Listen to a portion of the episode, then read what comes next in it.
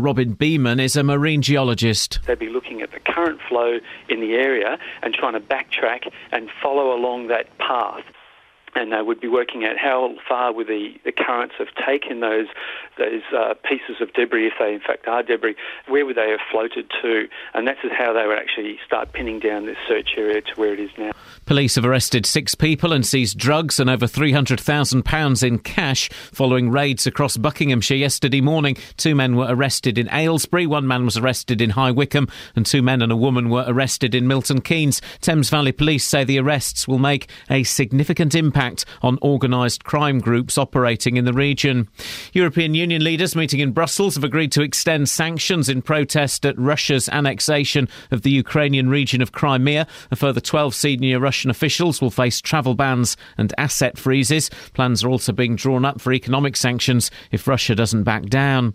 More than 100 women wearing hijabs will be going to a Luton Town match tomorrow. They'll be heading to Kenilworth Road as part of a campaign to encourage more Asian women to take an interest in football.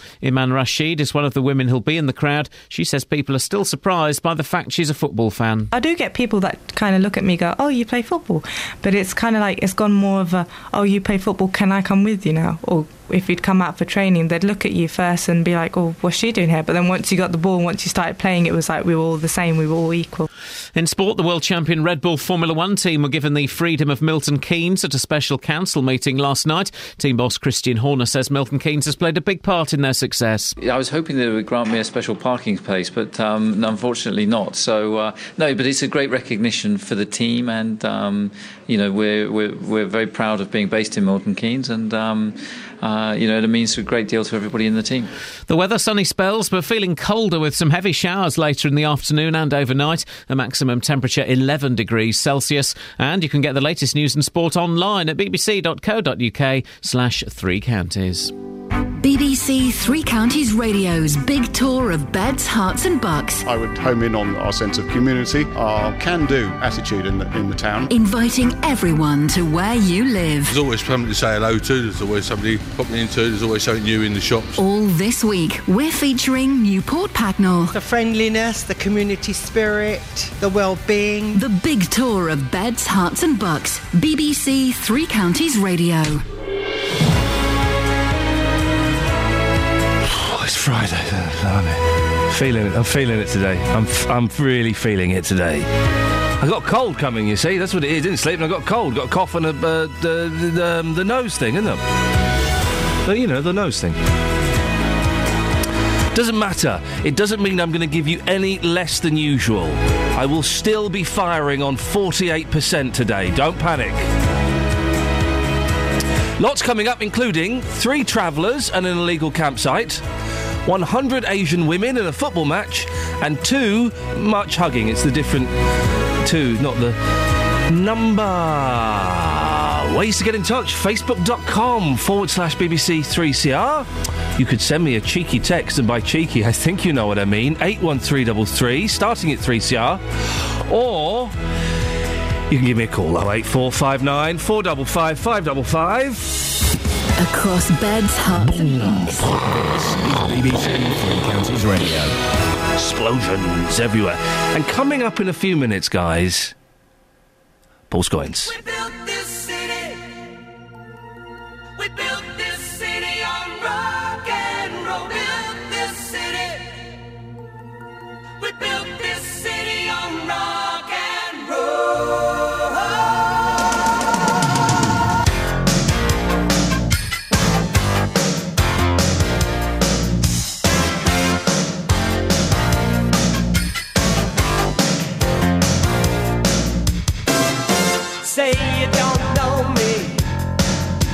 recognize my face.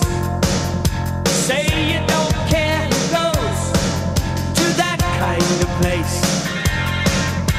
Knee deep in the hoopla, sinking in your fight.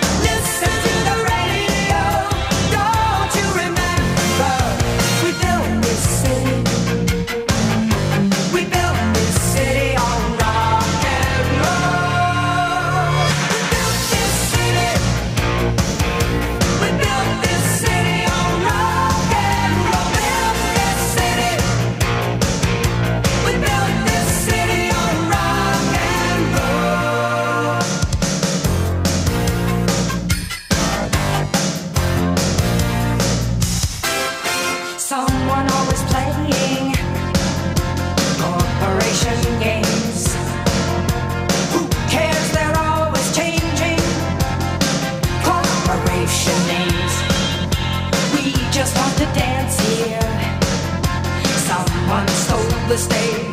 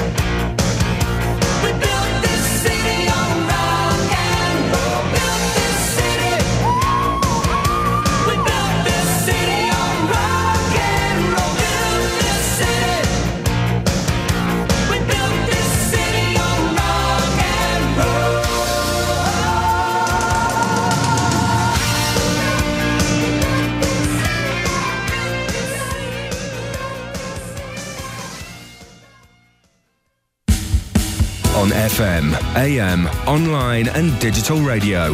This is Iain Lee. On BBC Three Counties Radio. Now, five years ago, travellers set up an illegal camp on the Greenbelt in Princes Risborough. Uh, the town's more permanent residents say the proce- that procedure uh, say the procedure that has to be followed to evict them is hopeless. Sorry, the relationship between the three remaining travellers and the settled community is pretty good, but neither side feels in control of their own lives. Well, Paul Scoins has been to the site. Paul, what's happened here? Well, Iain, this is uh, this is a so-called area of outstanding natural beauty in the Chilterns. Yep. Uh, it's just outside of Princes Risborough on this sort of sh- sort of quiet country lane, and um, just behind the houses, uh, there, there was these sort of fields and fields of, of farmland, and then one day in 2009. Uh, that all changed, and I spoke to residents Susie and Peter, who have houses bordering the site. About seven in the morning, the whole place was being dug up. There were about 50 men in the field, and we tried to find out what was happening, and it was just such an awful shock. They just said that they'd bought it, that it was gypsies. They put the fence up in practically an afternoon. This was Good Friday. On the Saturday, then there were huge numbers of 20 ton lorries rolling along the road coming down uh, the Upper Icknield Way, which is part of the Ridgeway, and coming into the site and just tipping their spoil. And I estimated they probably dumped something approaching a thousand tons of hardcore on the site. What does it look like? Well, it has to be said, Iain, uh, it, it looks fairly out of keeping in an area like Yes. this. Um, I'm asking what it looks like. You, I've, you sent me photographs, did, yeah. and it does um, stick out like the proverbial sore thumb, doesn't it? yeah, I mean, we're talking huge concrete posts, um, big sort of dark fencing, hardcore all over the ground, and it has taken up a fairly large space. I, I would say it's a sort of at least, you know, a few football pitches, that kind of size. Yep. It's a big size. Um, there were originally nine plots. Um, now there are only two caravans there. And when I went knocking on those uh, caravans the other day, nobody answered. A long legal battle, isn't, isn't there, taking place? Yes, absolutely. There have been uh, a number of appeals, and all of which have been refused. Uh, we went to the Secretary of State. We didn't. They, they went to the Secretary of State. They threw the uh, application out and indeed went to the High Court. These residents told me of the problems they'd encountered. Been planning permission refused, then it's gone to appeal, the appeal's been refused, it's gone to the Secretary of State, then it's gone to judicial review. After that, we had a verbal appeal, which I'd never even heard of. And there was High Court. This was a, a High Court appeal in the name of one of the travellers who sought to get part of the planning decision overturned. That was refused, and the travellers were given 18 months from then to leave the site and return it to its original condition. Are you hopeful that this will be the end of it then? Well, we hope so, but then, of course, we had a big shock when another plan was um, put in, and that one has been refused. It's exactly the same type of thing, except it's for four pitches instead of nine. Um, we just didn't realise that that could even happen. I think this is where our frustration comes in. We just think, is it never ending? Okay, so what does the council say? Well, the uh, council tell us that it, you know it was an agricultural field, uh, and work was carried out then to create that uh, caravan site, and that began, as they say, in 2009. They say it is within the green belt and the Chilterns area of outstanding natural beauty, and therefore entirely unsuitable as a caravan site. Uh, and they say that the result of it has, led to, unfortunately, lengthy planning appeals, uh, which have been very frustrating for everybody involved: the council, the travellers, and the local residents. Now, the latest application was refused on Friday. Uh, the travellers now have 28 days to appeal that, uh, and the reason for that was basically harm to the greenbelt. Um, they say they, as a council, they're nearing the end of the process. They hope, and the travellers will have to make good the site by January 2015. Uh, and, and, they say that they Oh. need to make it good right back to the beginning. So it could still drag on for quite a while. Oh, that's that's absolutely the problem. What about the travellers?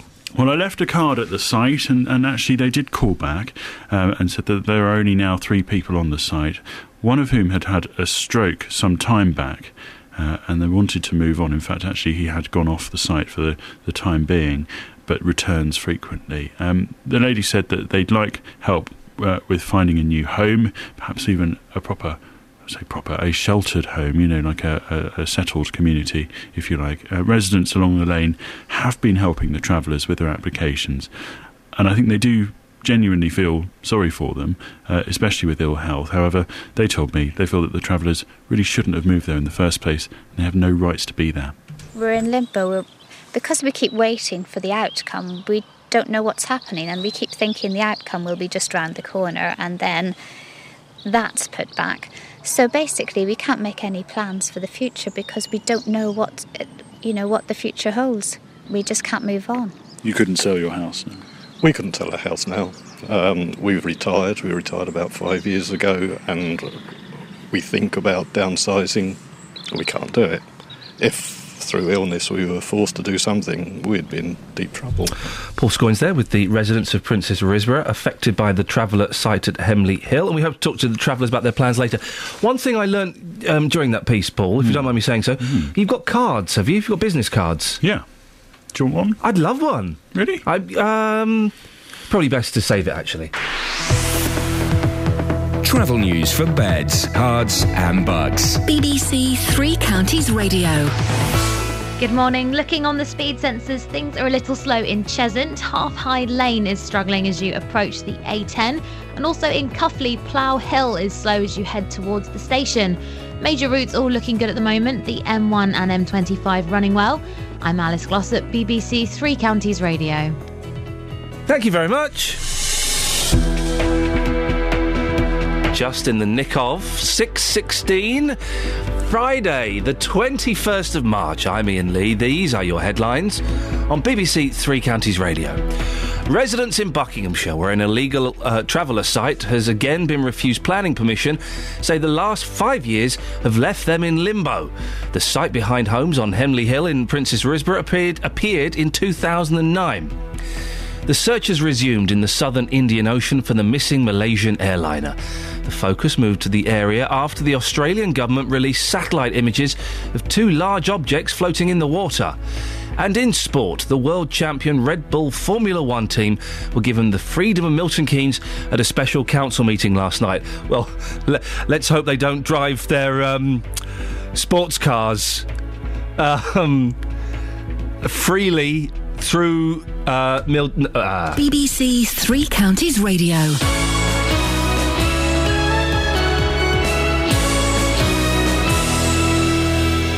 Normally I go to a trail here, but no, I don't go to a trail when I see on my screen that one of my regulars has been doing some radio cheating. Joe in Letchworth, what the heck's going on? what the heck is going on, man? What have you come to confess? I've come to confess I have been um, up in Scotland working for the last sort three, four days. Scotland!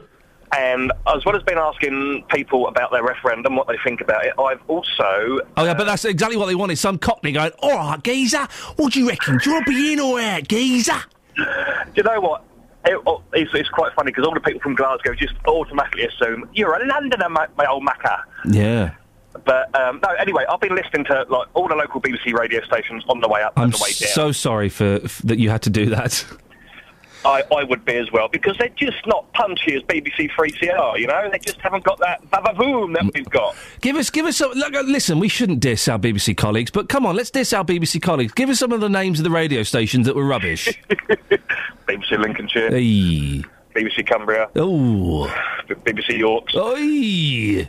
I, I, mean, don't. Um, uh, uh, I won't say BBC Scotland, even though they had. I kid you not, the Piper Alpha uh, hour. The Piper Alpha. The Piper Alpha, yeah. Oh, wow. Piper hour, just an hour of bagpipe music and people talking about bagpipe music. I'm not being funny. That don't sound bad. Jot that down as a possibility. Tell us. Tell, I, I tell you what, Joe. This is this is actually very useful um, uh, research that we've got here, and I appreciate you, you doing that. I've listened to when I drive around the country. I love listening to other BB, local BBC radio stations and laughing to myself. Um, but tell us what you like about 3CR, and then give us some areas where we could improve. Okay, well, you've got you, okay, in the morning, and you've got the lady Catherine and the, the rest of your producing team, which work very hard behind the scenes. Then you've got JVS, okay, and he does his consumer hour and things like that. So that is a lot of other radio stations don't have that. So you're very unique in that. Then you've got my man, the Nick Coffer, and his weekend kitchen on a Saturday. So you've got fantastic. Then you've got Rob uh, Rob Baroni in the afternoon, and then I say, and then it goes to, to the network in the evening. So it's um, you've got a mixture, it's really good. What, what, where do you think we could improve? It's hard because when you're when you're pretty damn good, you, uh, well, where do you go from there? Well, It's, uh, I, I- c- c- Joe, can I just can I just bring in some members of my team here? Yeah, uh, Catherine, you got Catherine, you got name checked. That must make you feel very proud. I do. I feel like I'm swollen with joy. Kelly, you're looking a little bit sad. What's wrong? Oh, well. And you, oh, can you, you got Kelly? Well, no, but you said you said Lady Catherine, and then met other members. The rest of your team. I'm sorry, Oh. Kelly. But Kelly does a fantastic job on the BBC producing as well. So you know, it's um, you don't. I, I haven't been hearing that around the, around the country. Yeah, not as good as Gary Floyd though. Let's let's be honest. Gary Floyd covers that bad boy. Well, I don't know, but you know, Kelly's always pushing it and promoting it. So she's up there. She's up there. What do you think, Joe? Can I ask you a question? And he's not here, so he can't hear this. What do you think about Paul Scoins, political reporter? Odd, unique, but um, a little bit flamboyant maybe. But do you know what? He's uh, he certainly gets to the heart of the matter, and I can't knock him because he's a fellow cyclist, and he, he's a, a he's a damn good political reporter. So. Yeah, he's ve- he is you know, the odd. I'm glad you mentioned odd. He is very very odd, and you should see. He's isn't he flamboyant, Catherine, in his dress sense? He really is very theatrical. Yeah. that's the word, isn't it? He's, he's a bit showy offy. He, he wears like mustard trousers. And elbow pads. Yeah. There's nothing wrong with that. But like I say, I'm just glad to be back in the heart of, of the Free County. Right, listen, Joe, you've earned yourself uh, something we don't normally do here. You get to introduce Eddie Grant and Electric Avenue, and I don't think we've had any other caller has been allowed to do that, not since the days, the dark days of the Leatherman. So, uh, Joe, over to you. Introduce Eddie Grant and Electric Avenue, please. Well, fellow BBC Free... yeah, BBC Get it right, mate. Get it right. Get the station right. BBC 3CR introduces Eddie Grant and the one and only Electric Avenue. Thank you, Joe. I don't think uh, he's technically we're introducing him. I think people are aware of Eddie Grant's uh, slightly bland early 80s reggae, but, uh, you know, thank you, Joe.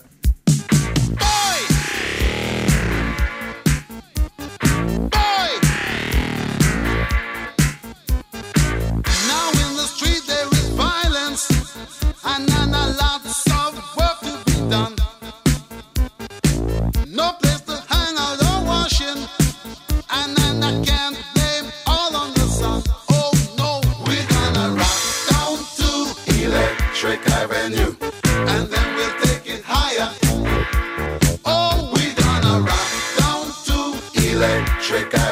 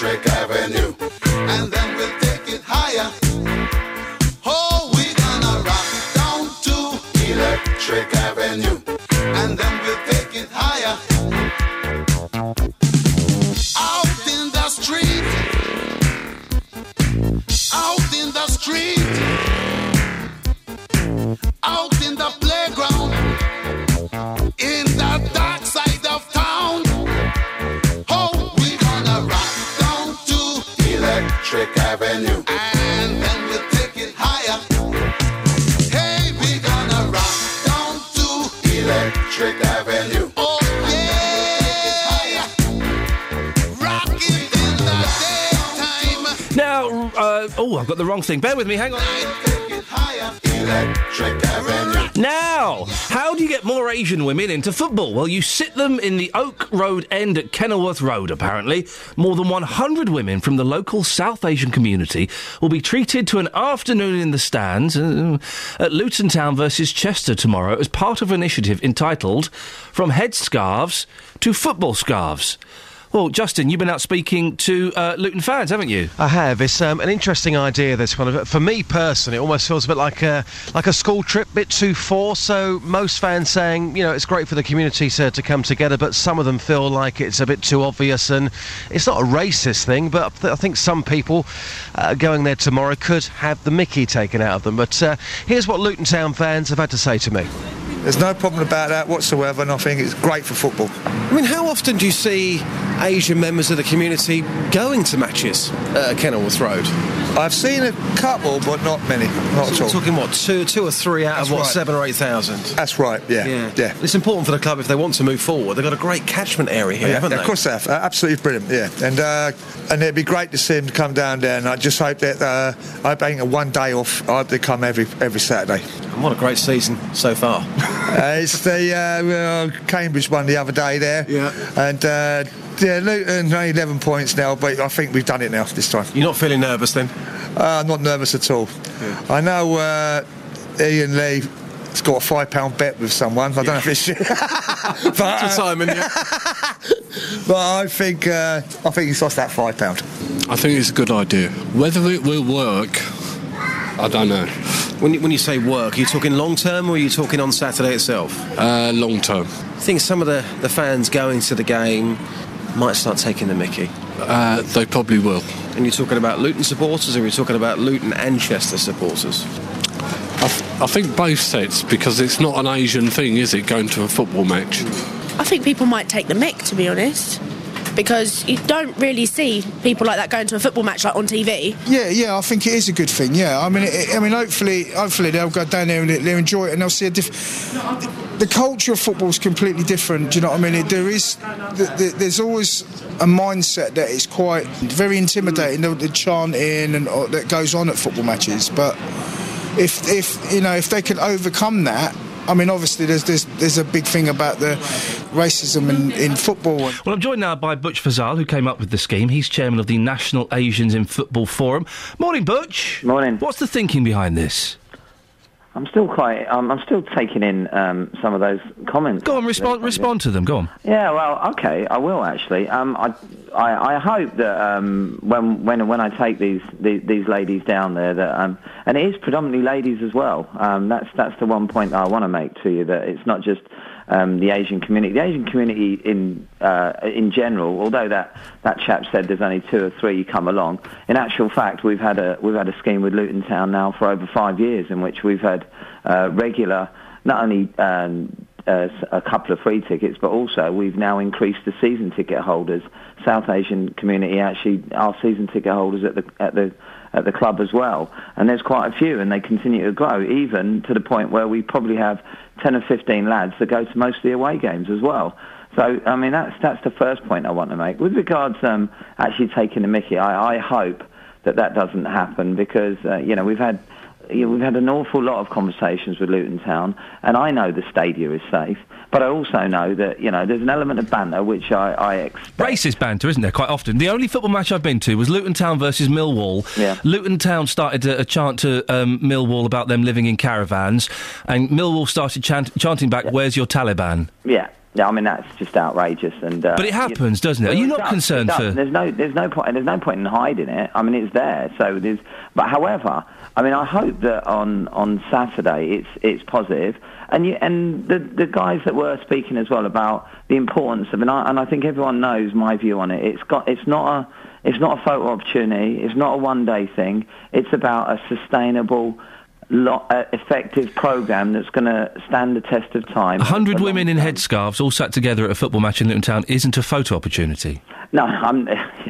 Obviously, Well, it is, isn't it, Butch? but Come I'm on, be honest. saying, uh, well, you know, I, I, that's what people think that it's about, but it's not about that. It's about the. ge- It's the next generation of supporters, and especially like you, like like your reporter said, with regards the uh, opportunity around um, a- actually getting into that community, and I think that's really important. And I think that we've got a real fantastic. Uh, this this could be the start of something fantastic, and I hope that um, everybody gets on board and and I hope that everyone gets behind it. And, and the little bit of Mickey taking, well, you know, there's mis- misconceptions on both sides, really. You know, you ask the South Asian community what it's like to be in a in a football stadium, but the majority of them don't know. But all they know is what they've heard in the past. Are these w- women uh, Luton Town fans? Most of them are actually. Most of them know about football. That's the most important thing. I think that's what you're going to find more than anything else. And a lot of them come from that catchment area, but have Yeah. never been to the ground. So in many ways, okay, it's going to be a it's going to be an opportunity to actually go into the ground as well. When I say they're Luton Town supporters, it's a bit like every other Luton Town supporter nowadays. I mean, everyone's on board now because there's a bit of a bandwagon. But having said that, okay, if you've been following them for the last five years when they've been struggling in the conference, then you know it's, it's dependent on what you what you define as supporters. If I'm being honest. How did you choose them, Butch?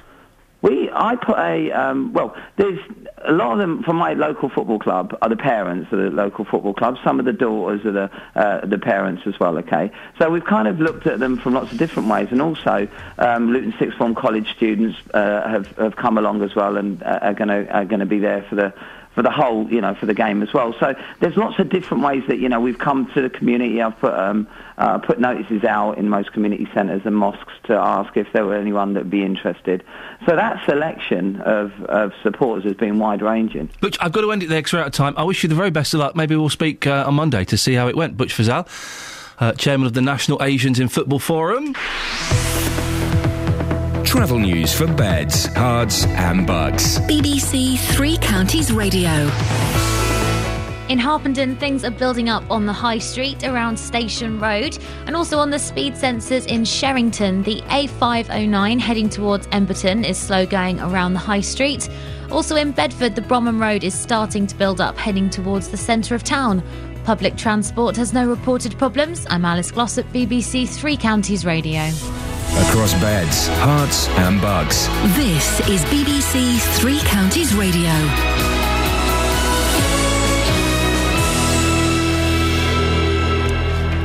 With the headlines, I'm Simon Oxley. Residents in Buckinghamshire, where an illegal traveller site has again been refused planning permission, say the last five years have left them in limbo. The site behind homes on Hemley Hill in Princes Risborough appeared in 2009.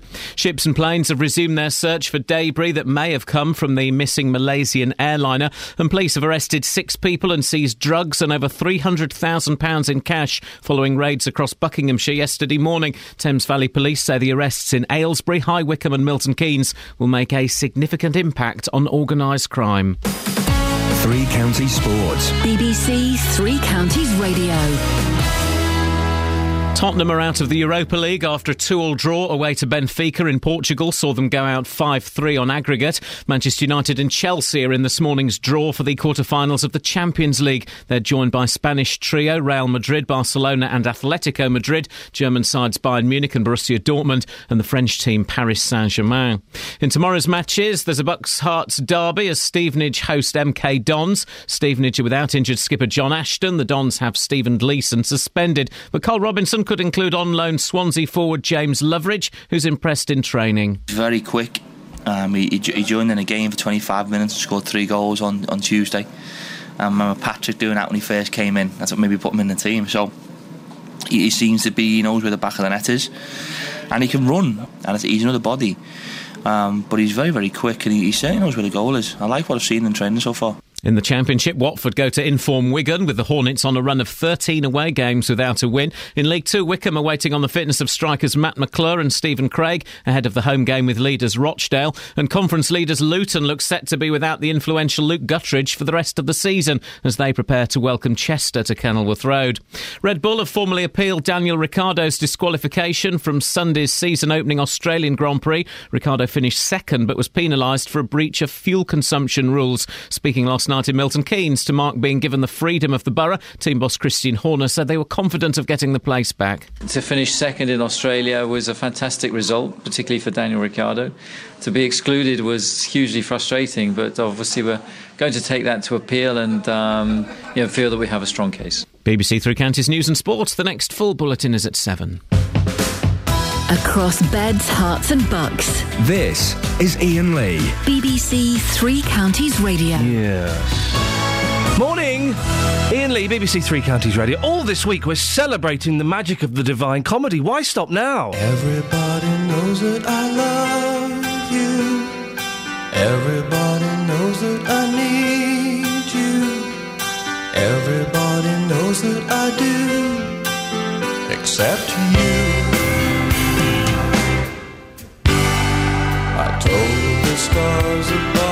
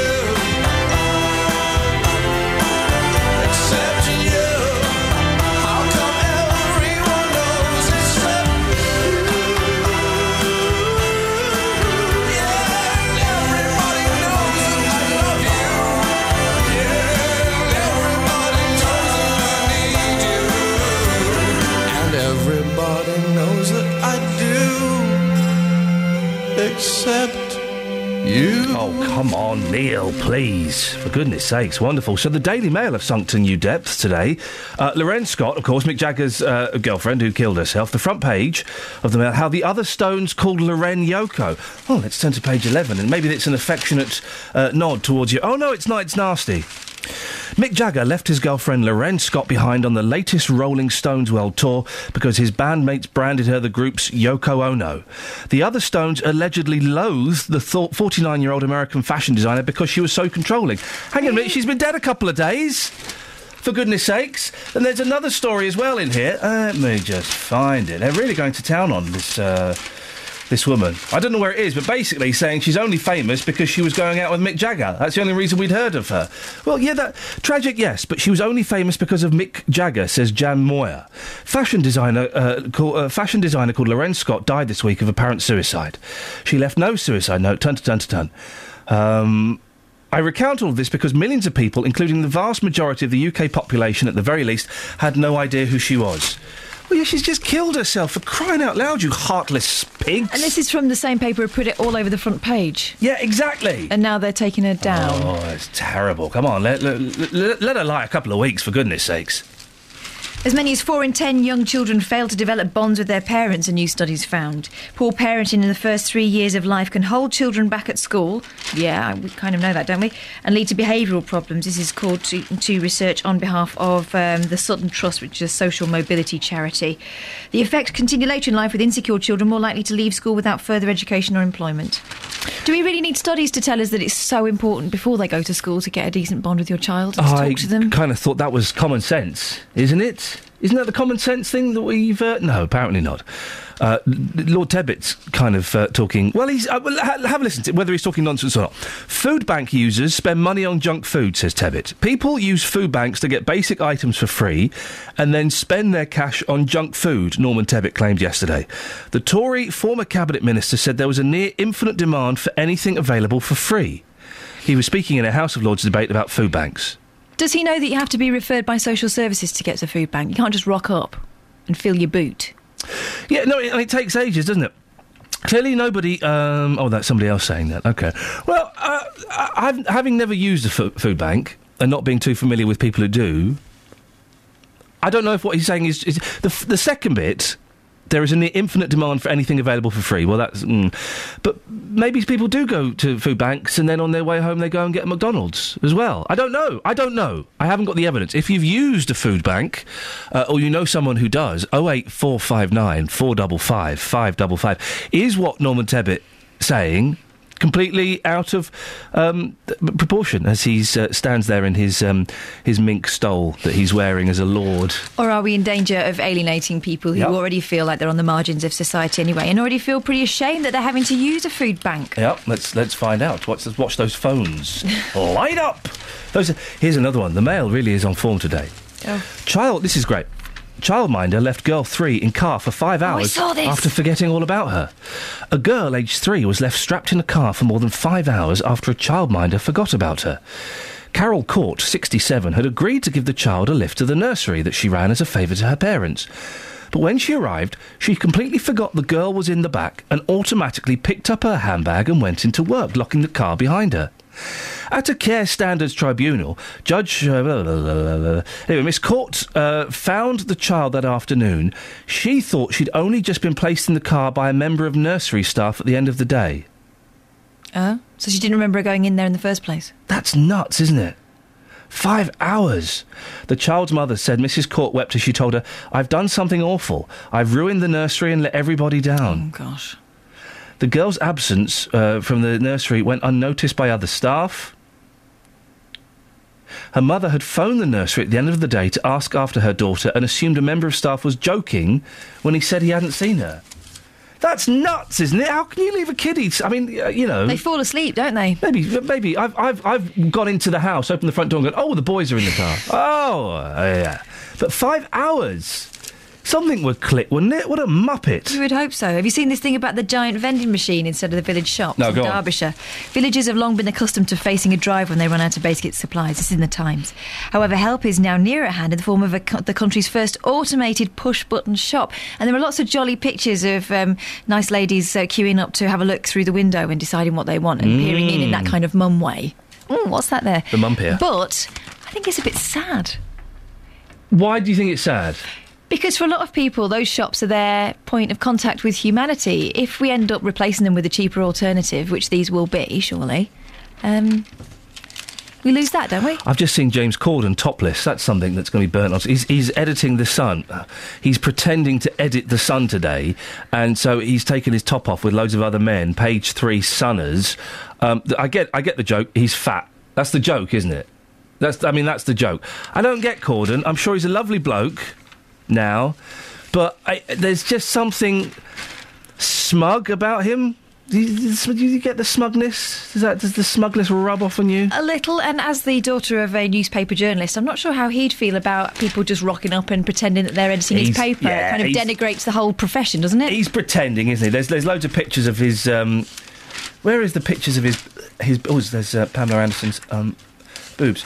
Uh, there's a picture of him. Oh, here we go. Nine o'clock. My publicist. Stuart Bell, Central I meet Sun Supremo Dave. 12 pm, chairing morning news conference as executive pitch possible articles to me. 1 pm, da- daily planning. 2 pm, strip for page 3. 3 pm, go over the photo script for Dear Deirdre. There you go, job done, newspaper. Unbelievable. Travel news for beds, Herts, and Bucks. BBC Three Counties Radio. The M25 anti clockwise is building up around junction 20 for Kings Langley and also heading from St Albans towards the M25. North Orbital looking slow at the junction 21A roundabout to join the motorway. And in Harpenden, things are slow in both directions on the High Street at Station Road. And the A5 is building up northbound as you approach Dunstable. Public transport has no reported problems. I'm Alice Glossop, BBC Three Counties Radio. Thank you, Alice. 6.45, it's Friday the 21st of March. I'm Iain Lee. These are your headlines on BBC Three Counties Radio. Residents in Buckinghamshire, where an illegal traveller site has again been refused planning permission, say the last five years have left them in limbo. The site behind homes on Hemley Hill in Princes Risborough appeared in 2009. The search has resumed in the southern Indian Ocean for the missing Malaysian airliner. The focus moved to the area where after the Australian government released satellite images of two large objects floating in the water. And in sport, the world champion Red Bull Formula One team were given the freedom of Milton Keynes at a special council meeting last night. Right, let's get the weather. Beds, Herts, and bucks weather. BBC Three Counties Radio.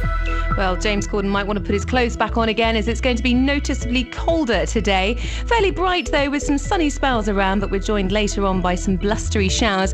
And believe it or not, we may even see the odd snowflake today. We'll have fresh southwesterly winds with temperatures reaching 11 or 12 degrees Celsius. And tonight we've got some clear spells, holding on to those blustery showers, so perhaps some more winteriness through the night. Certainly a chilly night with temperatures down to 2 or 3 degrees. And tomorrow, a very similar day, although we'll probably catch those showers a little earlier on. And again, probably some winteriness, particularly on higher ground. Temperatures up to about 11 degrees Celsius. And pretty much the same for Sunday. We're looking at uh, a a- possibly even a severe frost overnight Saturday into Sunday. And then on Monday, we've got a ridge of high pressure, so it's a short lived uh, period though. Uh, for that day, you can imagine it's a sort of sunny, chilly winter's day though. On Tuesday, perhaps some early rain, although it looks like it could just be cloud by the time it gets to us, and then becoming milder again towards the end of the week. That's your latest forecast. Tomorrow afternoon, we've got MK Dons battling for a playoff place And MK Dons have got a third! and Stevenage trying to climb out of the bottom four. Graham Westley will be fuming with that one. So three points mean more than ever when they meet. This next seven days will define who we are as people. This is my greatest achievement as a manager up to date. A local game, it's always one that gets uh, gets the fans up, and uh, we look forward to that. And if we get three points there, um, we'll be in good shape. We'll have live commentary on Stevenage versus MK Dons, as well as Watford and Luton. Towards Merkel. Merkel must score. Merkel does score. It's been tough going for the Hatters in the opening half an hour, but they've made the breakthrough. Three Counties Sport, tomorrow from 2, here on BBC Three Counties Radio. So, Kelly Betts, what's this BBC introducing I've heard so much about? Oh, wow, good question. Yeah? BBC Introducing is a show every Saturday. I know, it's Saturday night. We get local unsigned bands What and time? groups. It's uh, 8 till 9, presented by Gary Floyd. Well done. Yeah. What's on it? What sort of stuff? I've just told you. Say again? Local unsigned bands. Yeah. Yeah. They're good, though. Well, um, and good though. Okay, so as you say, we are we are contractually obliged to play one of those songs every Friday. No, it's not true. Oh, then we'll play um, uh, Phil Oakey, shall we? No. Oh. Who have we got today? So it's uh, your correspondent is what he's known as. His real name's Andrew. If anybody is interested, he's from Bedford, and this is his track, "The Violin Trees."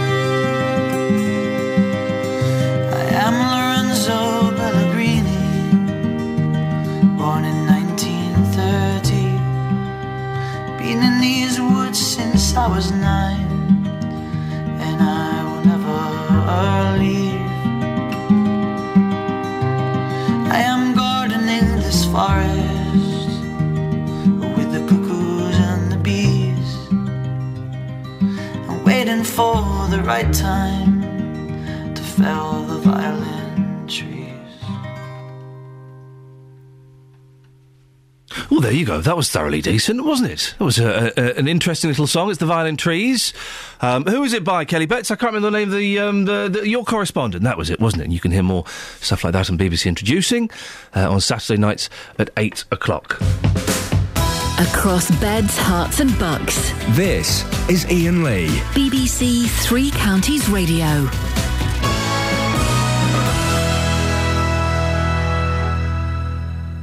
Oh eight four five nine four double five five double five is the telephone number if you want to give us a call. Now, four search aircraft have been sent to an area of the Indian Ocean after the Australian spotted what could be parts of the missing Malaysian airliner.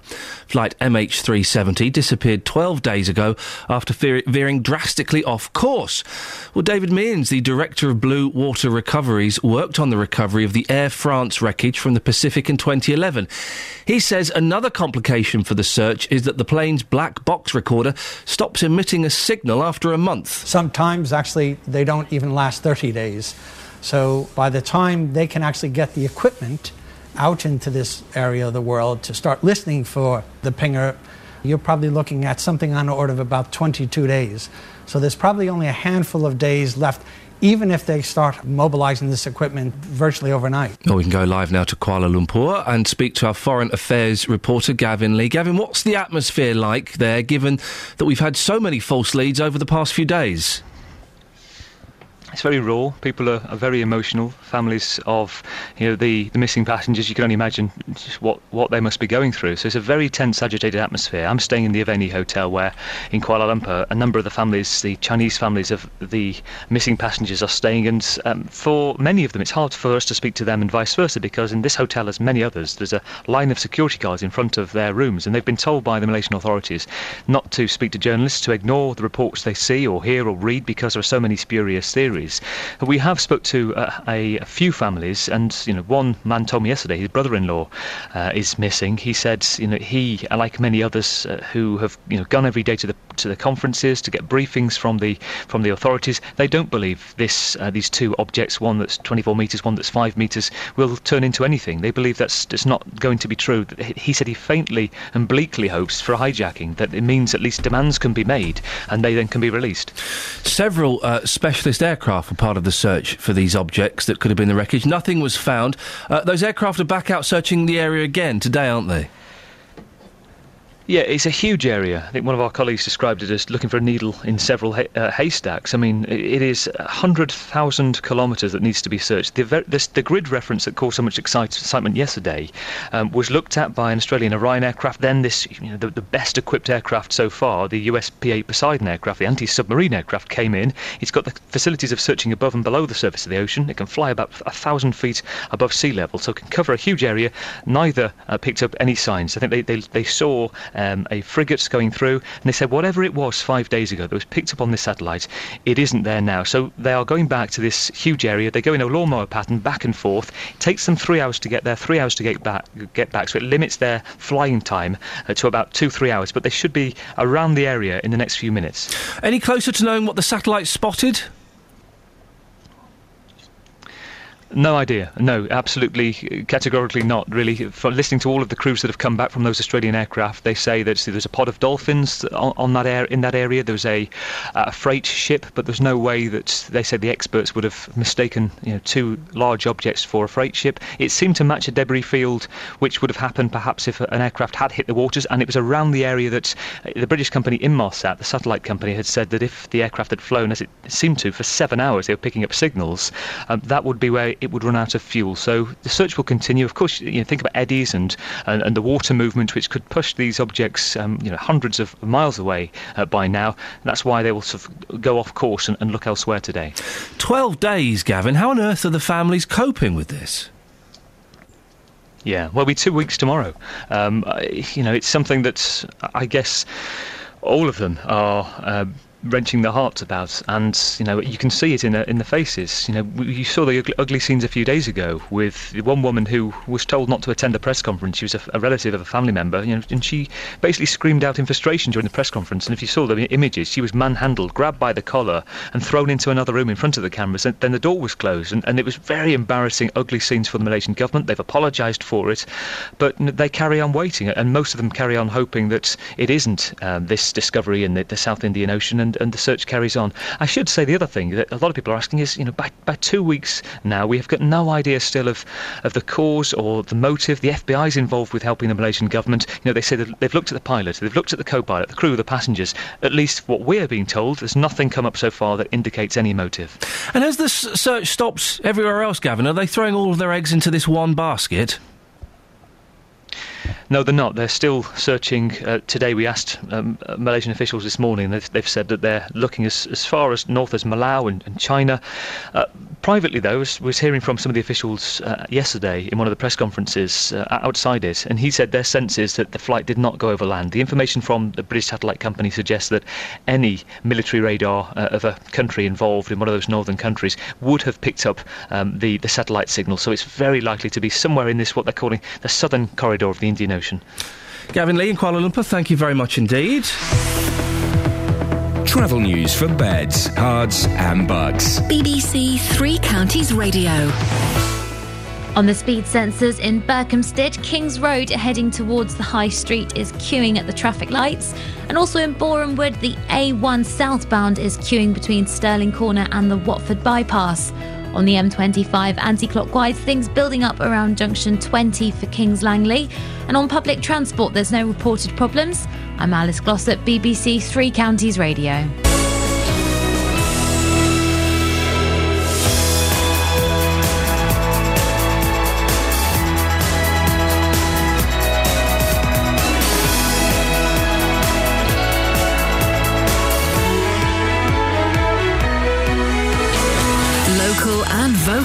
Across beds, Herts, and bucks. This is BBC Three Counties Radio.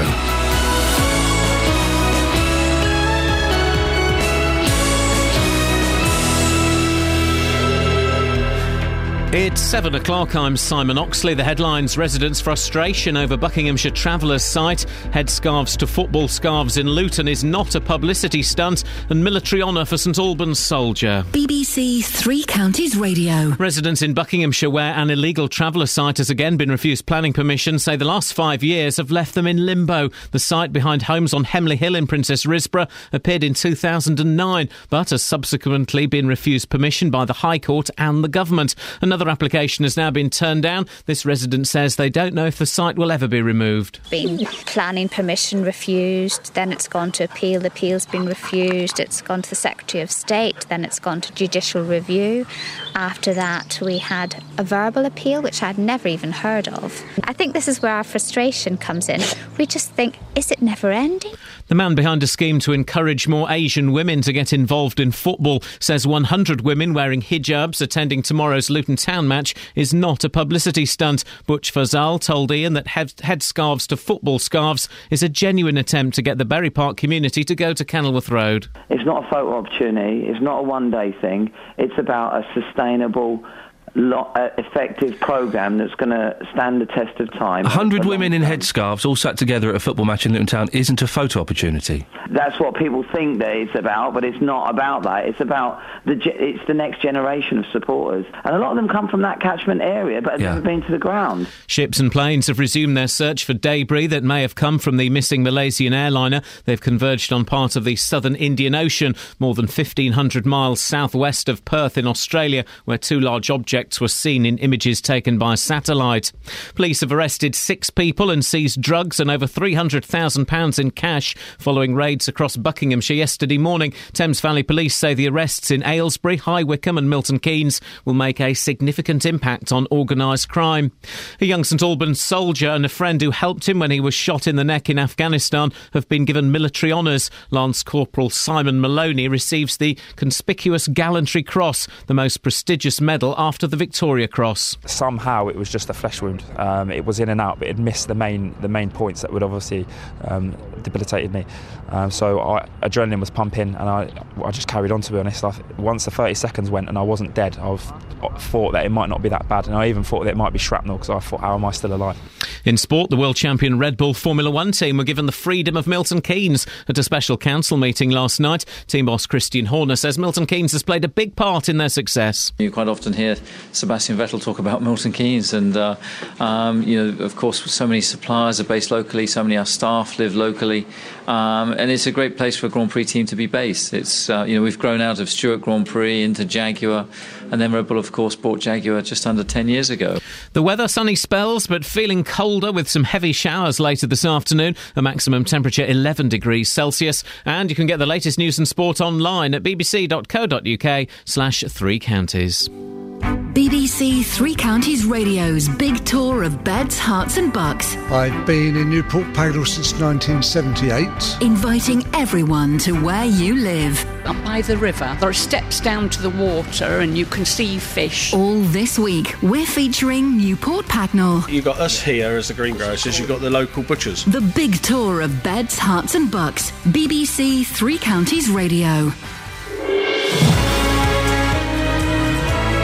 Morning, this is Iain Lee, BBC Three Counties Radio. Lots to talk about this morning, and as always, your input is uh, is welcome and encouraged. Some of the things coming up include three travellers and an illegal campsite, 100 Asian women and a football match, and too much hugging. We hug too much, apparently. There's a lot more of it than when I was younger, definitely. Facebook.com forward slash BBC 3CR. You can send me a text 81333, start your text 3CR, or you can give me a call 08459 455 555. Across beds, Herts, and bucks. This is BBC Three Counties Radio. Residents in Princes Risborough are so keen to help the town's three remaining travellers move on, they're filling out their council house forms for them. An illegal camp was set up there almost overnight five years ago. And while the settled community insists they get on perfectly well with the travellers, they're frustrated the eviction process is taking so long. Here's what they told our reporter, Paul Scoins. About seven in the morning, the whole place was being dug up. There were about 50 men in the field, and we tried to find out what was happening, and it was just such an awful shock. They just said that they'd bought it, that it was gypsies. They put the fence up in practically an afternoon. This was Good Friday. On the Saturday, then there were huge numbers of 20 ton lorries rolling along the road, coming down uh, the Upper Icknield Way, which is part of the Ridgeway, and coming into the site and just tipping their spoil. And I estimated they probably dumped something approaching a thousand tons of hardcore on the site. We're in limbo. We're, because we keep waiting for the outcome, we don't know what's happening, and we keep thinking the outcome will be just round the corner, and then that's put back. So basically, we can't make any plans for the future because we don't know what, you know, what the future holds. We just can't move on. You couldn't sell your house now? We couldn't sell our house now. Um, we've retired. We retired about five years ago, and we think about downsizing. We can't do it. If through illness we were forced to do something, we'd be in deep trouble. Well, Eileen Cash is one of three travellers still left at the site. Morning, Eileen. Good morning. You've been there right from the start, haven't you? Right from the start, Bosh, yes. So, so when did you move in there? Um, f- well, it'll be just coming up five years now next month on Good Friday, I think it was. And how many travellers were there at the start? Quite a lot, quite a lot. There's nine plots there. And so, and so how, how many? What, what does that translate to numbers? 40, 50? Yeah, well, some of them would have had kids and everything, you know what I mean? And um, lots of them had children at the time. Uh, There was a lot of young families there. So there's only three of you left. What happened to the others? Well, they couldn't get back on. When they went off for a while, and then the council put a, an injunction on it, so they couldn't get back on. Ah. Yeah. Who owns the land, Eileen? Well, everybody had a little plot individually on the ground. And, you know, bought the, the individual plots off some other travelling people. See, one person or a couple of people bought the land. You understand what I mean? And then other people bought it off them to live on. You know what I mean? So we thought we were going to live there Yeah. for the rest of our life, water and electric and and toilets and make a home of it, make a nice place of it. But it didn't turn out that way. This uh, quite a lot of work has been done there, hasn't it? A lot of concrete's been laid and, and fences have been put up. Did you have planning permission to do that? No, I didn't do any of that. No, the what was put on the the road going in and the the basis that was put in, the people that bought it didn't have anything got to do with that. They, you know what I mean? It was done. But you were there from the start. Yeah, I was. Yeah. So I, I, I guess you, you perhaps have to accept some of the responsibility if, if you were there from the start and you're enjoying the benefits of it. I didn't enjoy any benefits at all. Only, uh, uh, only torment from never today I went into it. It's up my life. I It's true. I spent five five Christmases there, cold, and and fed up with no water, no electric or nothing, and we couldn't get of it on because it was green belt land. And I didn't understand. I'm not a man. I didn't know. I thought took for granted that I was going to get electric and water and stuff on. So you feel that, that you've been lied to? Yeah. By who? The other the other travellers? Uh, beg your the, who, who do you feel you've been lied to? The other travellers or the council? No, not the travelling people because they were only doing good for us. As the thought, like the, you know what I mean, that it was going to be passed because at the end of the day, whether it's greenbelt land or not, even people in houses has greenbelt land maybe behind their house. It can be able to build little granny houses for their for their parents or But they, whatever. they, you know would- what they I would mean? need to get planning permission for that, wouldn't they? And, and there wasn't planning permission for this site, was there? they would have needed to get planning permission, and we should have got planning permission to do what we've done too. Why? I beg your pardon? Why should you have got planning permission, Eileen? Because we are human beings. We need somewhere to live just like everybody else. But not everybody. But but you can't just you, you, you surely you know that you can't just rock up somewhere and expect to get planning permission. I, I understand that, but there's lots of travelling people out there, Yeah. and people that's not travellers. You know what I mean? Eh, Getting places to stay. Maybe people with big houses down the road opens up other places to sell eggs and everything, and and uh, you know makes spaces there, like makes a little farm up and things all. But why should why should why should I mean I've seen the, this area and it's a fantastic area. It's, it's absolutely wonderful. It, it, it could be argued that um, that the traveller camp um, has blighted that wonderful um, area. Wh- Why should people be giving planning permission wherever they fancy? Well, I do not know. We, we would, do you know what I mean? It was just a place for us to live that was bought, and that's it. And uh, we weren't thinking of the green belt area No. or the beauty. But we we made it. We, we would have made it beautiful for ourselves too if we had been left to live there. But it, it just wasn't to be. Yeah. It's interesting you were saying you weren't thinking about the green belt or the beauty, and I think that that could be uh, the argument that some people might have against the site that you've got there, that it is an, a, a, beautiful area. uh, it is a beautiful and it area. could be and we would have made perceived. a beautiful home there too if we'd have been allowed to stay there. it could be but We perceived- were thinking for our own benefit, Yeah. not for other people. But well, exactly. I was, ah, you've made my point for me. I was saying it could be perceived as being a little bit selfish. Well, do you not think people were selfish against us if that's the case? In what way? I mean, we- we are travelling people. and I was born in a horse-drawn wagon in Ireland. yeah. I've been reared over here all my life. In what way have people been selfish against you? Well, I'm not blaming any of the residents in the houses. I don't mean that. They were all very nice people, but at the end of the day, they don't. Uh, we can't blame them for wanting us on their doorstep, which is not nice either.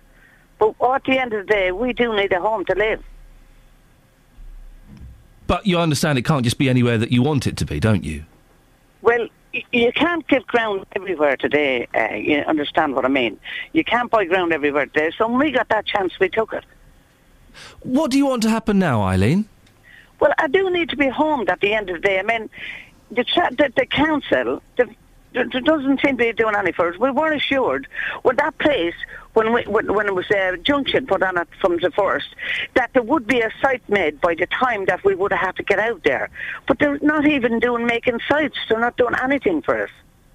You've got to be off that land by January, haven't you? Can you see that happening?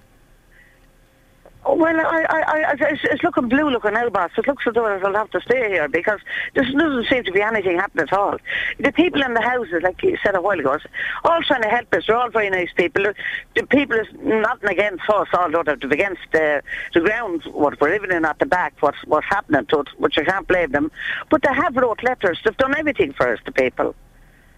I've got a bit of the. Uh, well, Paul Scoins is joining me in the studio. Paul Scoins, Paul Scoins, our political reporter. I believe you may have spoken to him the other day. Hi, Eileen. Yeah. Paul, you've got a statement from the council, have you? Yeah, we spoke to the council, Eileen, and they said that there's a few options available to you um, with Yeah. regards to perhaps finding somewhere else to live, whether that's on a legal site in Buckinghamshire or somewhere else, uh, Yeah. or in a permanent housing accommodation. They say that they're going to do what they can to try and help to explore those options with you. Oh, thank you very much. Thank you. So I think either they'll be in touch, or, or perhaps if you get back in touch with the council, they, they, they, they certainly seem to want to help. And it does seem, you know, Iain, it's interesting. We've covered lots of stories about traveller Mm. sites and, and, and various things in on, on, in our area, and and you you know get the feeling that sometimes there's a lot of um, you know antagonistic sort of relationships between the travellers and the residents. And I think you know, as Eileen said and as the residents have said, it does seem to be slightly different in this case. Everyone seems to be getting on, but I think there's a frustration on both sides about whether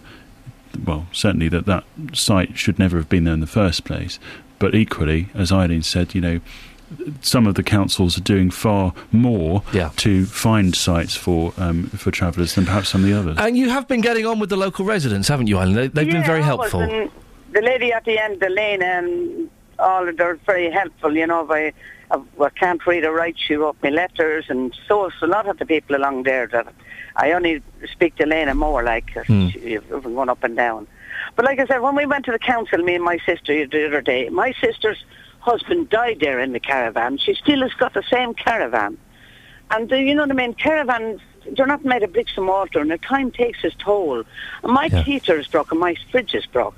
When me and my sister went to the council the other day, they, they, they said, oh, will you choose to live like that? There's two ladies took us into a private room and said, you choose it. We did not choose to live like that. We just all we want is a home. Let me play devil's advocate for a second, if you don't mind, Eileen. Uh, It's an interesting point that you make there because there will be some people who say you have chosen to live a traveller lifestyle.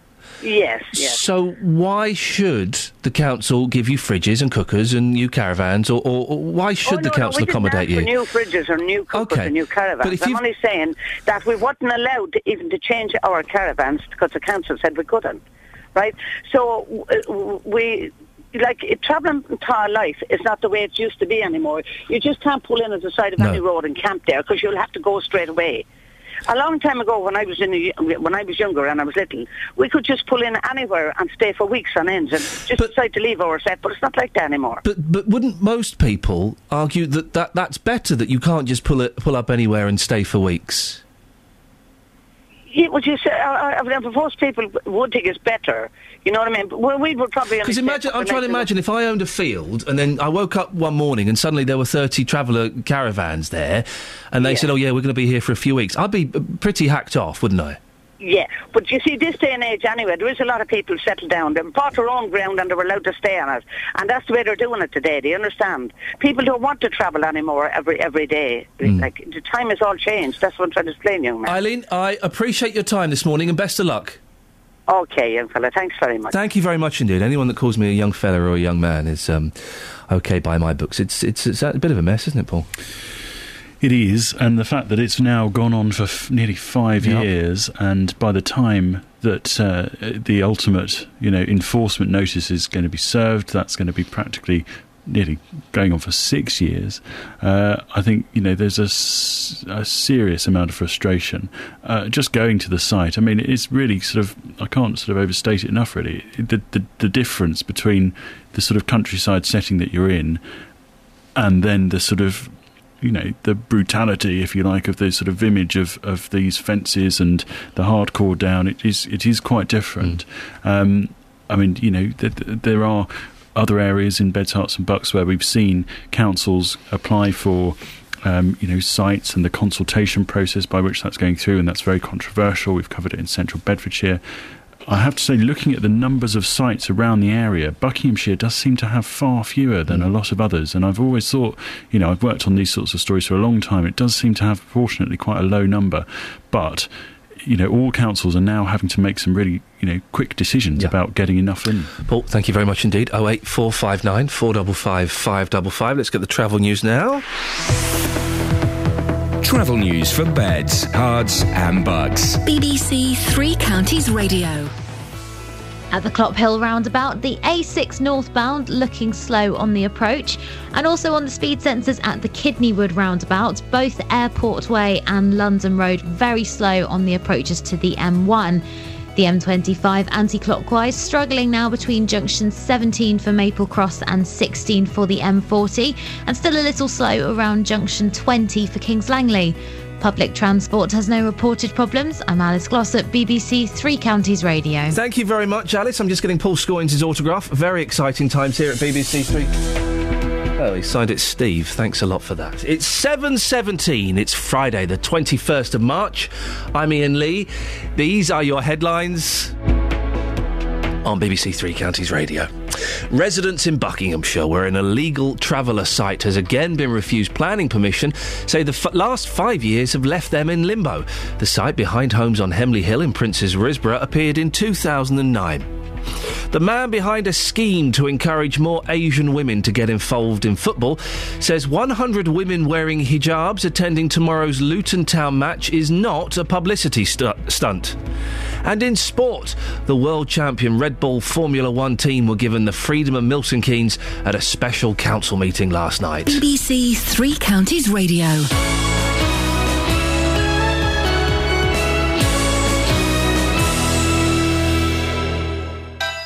Nick Coffer on BBC Three Counties Radio. How about a bit of murder and death, particularly local murder and death from the 19th century? I mean, one of the crimes in the book, I think there's a potential there for miscarriage of justice. Here until three o'clock this afternoon. More great music to come in the next two and a half hours. Every once in a while, I like a little bit of epic on this programme. Nick Coffer. Today, I'm just outside of Aylesbury at Stoke Mandeville. I'm at Hula, which is an animal rescue centre in the paediatrics ward of the L&D Hospital. I'm in St Albans. Nick Coffer. Weekdays from 12 on BBC Three Counties Radio. He gets around, Nick.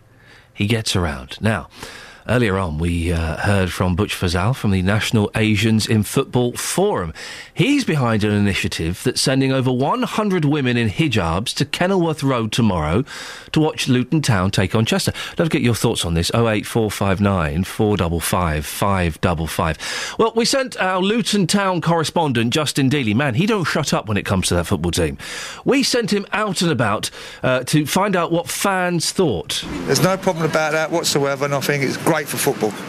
I think it's a good idea. Whether it will work, I don't know. I think people might take the mick, to be honest, because you don't really see people like that going to a football match like on TV. Yeah, yeah, I think it is a good thing. Yeah, I mean, it, I mean, hopefully, hopefully they'll go down there and they'll enjoy it and they'll see a different. The culture of football is completely different. Do you know what I mean? It, there is, the, the, there's always a mindset that is quite very intimidating. The, the chanting and uh, that goes on at football matches, but if if you know if they can overcome that. Well, we spoke to Butch uh, Fazal earlier on. He says it's a very exciting step. This could be the start of something fantastic, and I hope that um, everybody gets on board. And, and I hope that everyone gets behind it. And the little bit of Mickey taking, well, you know, there's mis- misconceptions on both sides, really. You know, you ask the South Asian community what it's like to be in a in a football stadium. But the majority of them don't know, but all they know is what they've heard in the past. Well, joining me now is writer, journalist, and feminist activist Suswati Basu. Good morning, Suswati. Morning. How do you feel about this? A hundred women in uh, in hijabs being kind of plonked at one end of uh, Luton Town Football Club. Um, well, I understand sort of the sentiment behind it, but I do think it's a little patronising to sort of have to go into certain specific communities to somehow bring something new to them when they may have chosen themselves not to go to a football match in the first place. Two things there. You say you understand the, the, the reasoning behind it. Could you try and explain it to me? Because I'm struggling a little bit. Well, I think it, there is obviously a dearth of women in sort of sport in general, and Hmm. also in terms of supporting um, a local football team. So I do understand that you know the sentiment that they're trying to sort of re- reach out to sort of other communities, but I think there's a misconception to think that just because uh, they don't go to football matches that they're not necessarily supporting them. And it, it, you mentioned there a, a, a dearth of women. This is specifically um, 100 Muslim women, isn't it? I- Is, is that too specific? Do you think? Should it just be we've got 100 women coming along? Yeah, absolutely. Um, like there is a dearth of women, as I was saying. Um, you know, we've seen recent polls that even after the Olympics, there's you know been hardly any coverage of you know women in sports. So I think it's really bizarre to you know to target such a specific community who clearly will stand out for a photo opportunity once they're there. Well, this is this is it. But Butch said it wasn't a photo opportunity. I, I, I would. I think it's naive to think that photos won't be taken. What strikes me as odd, Suswati, is that um, I, as far as I know, they're all going to be sat together in in one stand, and so that that's kind of more segregation, isn't it? Yeah, absolutely. Um, it, it'll look quite visible to see a hundred women in hijabs in a stadium. You know, i exactly. There's a chance that you know they're going to have the the Mickey taken out of them, unfortunately. So um, it, it instead of sort of you know sort of uh, integrating them within the whole football community, which is what they should be doing, they're actually targeting well, targeting them even more by segregating them. You mentioned that the potential for bullying. The only football match I've ever been to in my life, and boy, what a hellish experience it was, was Luton Town versus Millwall, uh, where Luton Town um, uh, mocked the Millwall supporters for living in caravans, uh, and then the Millwall supporters started chanting back, "Where's your Taliban?" Oh dear. Yeah, I know. It was. I was sat there thinking, I'm actually, I'm actually listening to this with my own ears. It was awful. Are you worried that something like that might happen here? That these these women who are completely innocent of everything, apart from the fact they've they're is part of this campaign, whatever it is, that they might suffer some form of racial abuse. Yeah, absolutely. Um, I think you know it's quite obvious even when you get outside of London that you know when you go to a football match, you know there is sort of a makeup that's quite different to say what we see, uh, you know, on the streets of London, quite multicultural and whatnot. Um, having been to many matches myself, even at Old Trafford, I've seen how you know how you know very small. The the community of non uh, white people go to see these matches, and so yeah, there is a chance that there, it will just only sort of exacerbate the situation. Um, yeah, and give them the opportunity to uh, sort of name call and whatnot. Why do you think these women? And I, I, guess because it involves 100 um, women wearing hijabs, I have to speak specifically about them in this. Why do you think they're not going to football matches anyway? Is it because they're afraid to? Is it because they don't want to? Is it because they don't like football? Well, I think it's a bit of a mixture, to be honest. Um, you know, there is okay, there is a sort of cultural difference, but you know, having been brought up in a community where I have seen lots of you know hijabi playing football women, it's it's really sort of unfortunate that they've made sort of they've just taken this sort of stereotypes, so to speak. Um, there, so in this case, um, it seems like they're reinforcing this stereotype that you know basically Muslim women are not interested in football when there are plenty of women who are. There must be a way of doing this, Siswati, without making 100 women feel like plums. yeah, I think uh, you know. I think giving them the opportunity, meaning just just leaving it there with them, rather than forcing a hundred women into a stadium. You know, they'll, they'll make that um, choice for themselves rather than you know just waiting for someone to take them there. Mm. It's it's a little bit condescending, to be honest. Siswati, I appreciate your thoughts on this this morning. Thank you. Journalist, writer, feminist activist, Siswati Basu, over to you.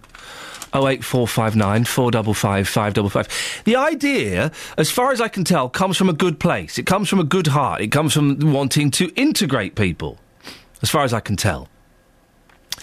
It just seems to me a little ham fisted. A little bit.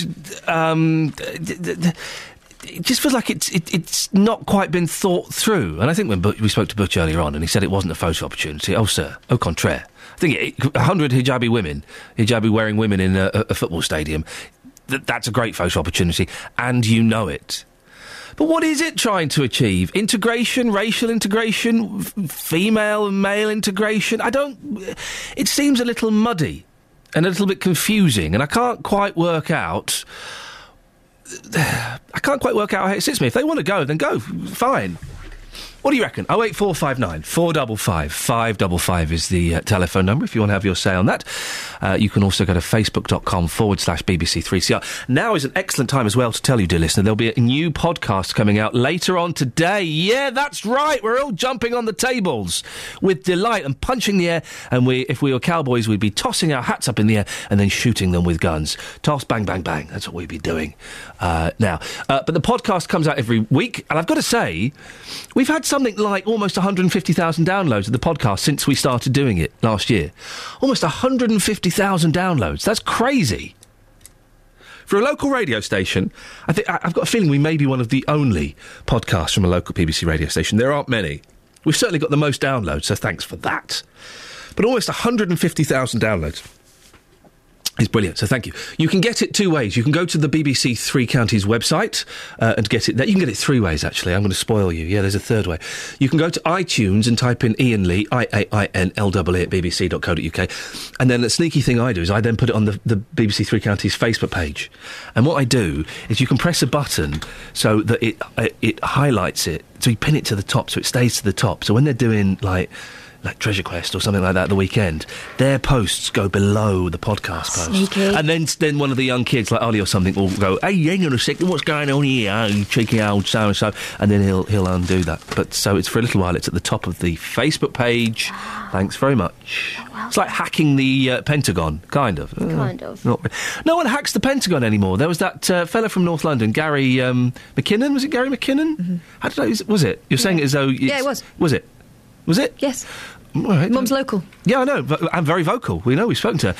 Since Gary McKinnon, every, hackers have bottled it. Or maybe they just don't tell us about them anymore. I think they spoil it for themselves by making all those films in the 80s showing how they'd done it. Oh, oh, yeah, well, I, I, blame Matthew Broderick Yeah, for that. pesky. pesky Matthew Broderick. Oh, wait, is he still married to the woman who looks like a horse? Whoa, Sarah Jessica. Yeah, that's yes, the fella. He is. She's got a horse face, as has Celine Dion. There's nothing wrong with it. It's like um, the the posh woman from Location, Location, Location um, is porcine. No, it does. She's got, uh, and I don't. It's not an insult. It's a descriptive term. Uh, some people do look like animals. yeah. It's just the way of the world. Some people look like hamsters. I know a cow. Can you phone up and tell us someone who uh, someone who looks like an animal? Oh eight four five nine four double five five double five. I'm doing that bit. Yeah, but I, I'm enjoying the phone in, so I'm going to. it's a good phone in, isn't a it? really good It- one. uh, uh, yeah. I think I look a bit like a, a baby lion. You do a bit. You do now. You mention it. Yeah, we call them cubs, lion cubs. Cubs. Yeah, I lion mean, cubs. she's got the main thing going on, so maybe she's a juvenile lion. Yeah, like yeah, could be. S- I think what would a- you be? You'd be a. You, I tell you what you look like. Yeah. One of them. Meerkats. Meerkat. Yeah. Yeah. What's Cass? Let's have a look. Uh, a Labrador. you look like. That's for you, Trucker Chris. All right. Travel news for beds, cards, and Bucks. BBC Three Counties Radio.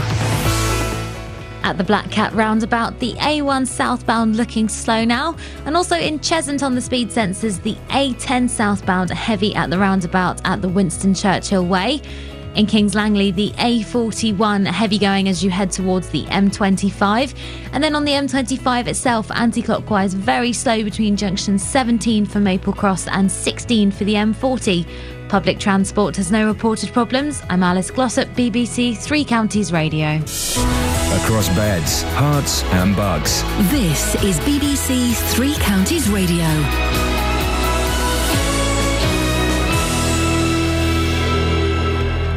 It's 7.30, I'm Simon Oxley. Residents in Buckinghamshire where an illegal traveller site has again been refused planning permission say the last five years have left them in limbo. The site behind homes on Hemley Hill in Princes Risborough first appeared in 2009. The man behind a scheme to encourage more Asian women to get involved in football says 100 women wearing hijabs attending tomorrow's Luton Town match is not a publicity stunt. And ships and planes have resumed their search for debris that may have come from the missing Malaysian airliner. Three Counties Sports. BBC Three Counties Radio. Tottenham are out of the Europa League after a 2 all draw away to Benfica in Portugal saw them go out 5 3 on aggregate. This morning, Manchester United and Chelsea are in the draw for the quarter-finals of the Champions League. They're joined by Spanish trio Real Madrid, Barcelona, and Atletico Madrid, German sides Bayern Munich and Borussia Dortmund, and the French team Paris Saint Germain. In tomorrow's matches, there's a Herts Bucks derby as Stevenage host MK Dons. Stevenage without injured skipper Jon Ashton, whilst the Dons have Stephen Gleeson suspended, but the visitors could include on loan Swansea forward James Loveridge. Ahead of their championship match at playoff hopefuls Wigan, the Watford manager Beppe Sannino has been contrasting their home and away form. At Vicarage Road, Watford have won their last six and haven't conceded in over 10 hours. But away from home, the Hornets have gone 13 games without a win. This difference between the uh, home form and the away form. When we play home, we are uh, we play always uh, 20, 30 meters more higher. When we play away, we drop a little bit, and I think that there is also a fair question. In League Two, Wycombe are waiting on the fitness of strikers Matt McClure and Stephen Craig ahead of the home game with leaders Rochdale. And conference leaders Luton look set to be without the influential Luke Guttridge for the rest of the season as they prepare to welcome Chester to Kenilworth Road. Red Bull have formally appealed Daniel Ricciardo's disqualification from Sunday's season opening Australian Grand Prix. Ricciardo finished second but was penalised for a breach of fuel consumption rules. Speaking last night in Milton Keynes to Mark being given the freedom of the borough, team boss Christian Horner said despite the disappointing start, world champion Sebastian Vettel remains upbeat. Yeah, he's got a great deal of faith in the, and trust in the team as we have in him, and um, of course we've got a few issues to sort out on the uh, on the powertrain front at the moment, but um, we're going in the right direction. BBC Three Counties News and Sport. The next full bulletin is at eight. Text 81333. Start your message with 3CR. Text will be charged at the standard network rate. BBC Three Counties Radio. Morning, lots to talk about this morning, including we're talking about travellers, uh, we're talking about 100 hijab wearing women going to uh, a football match. It's being done to kind of promote integration, and uh, but they're all going to be sat together in a separate stand, which, which is kind of more segregation, isn't it? The idea, I think, comes from a nice place, but it feels like it's perhaps a little bit um, heavy-handed. 08459 455 555. On that, let's talk to Stephen Luton. Morning, Steve. Hello. Hello, Steve. Yeah, you're right. I'm all right. Steve, how you doing? Yeah, yeah, I'm good myself. Yeah? Um, what I was just calling today is about the um hijab thing. Oh, yes, Steve. Me myself, I'm a principal of Barnfield West Academy, Right. like acting, and what it is is um, I myself is also a PE teacher. You're a PE teacher? Yeah, How? how really? yeah. So, how long did you study? T- well, how, funny, 'cause I, do you know, I very nearly became a PE teacher, but you have to study for a long time, don't you? Oh, I don't even want to talk about it. No, I bet you don't, but we're going to. How long did you study for? Ten years. Ten years to be a PE teacher. And in those ten years, Steve, what kind of stuff did they uh, did they teach you?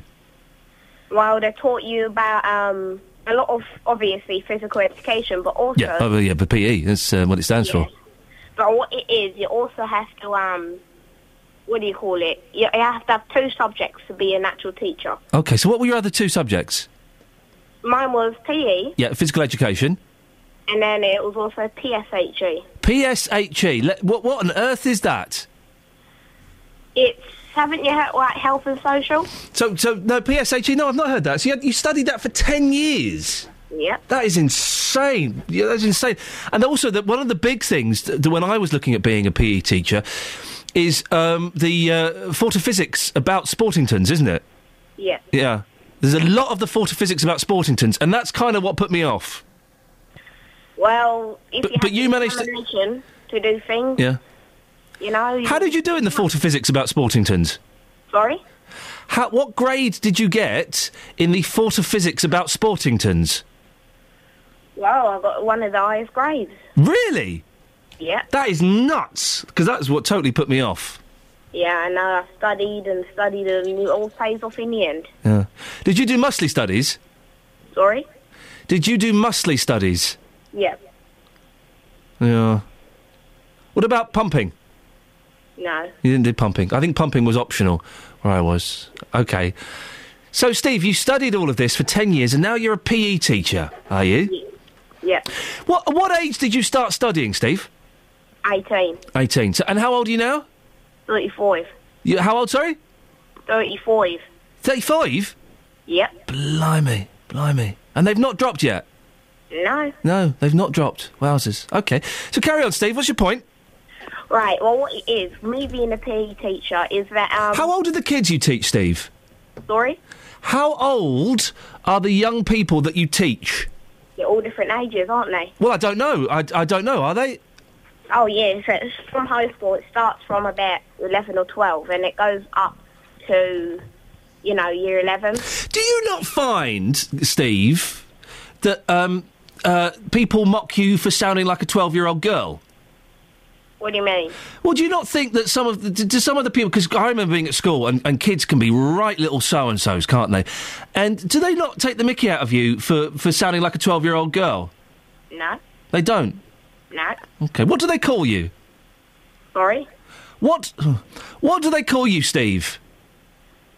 Well, definitely not my first name.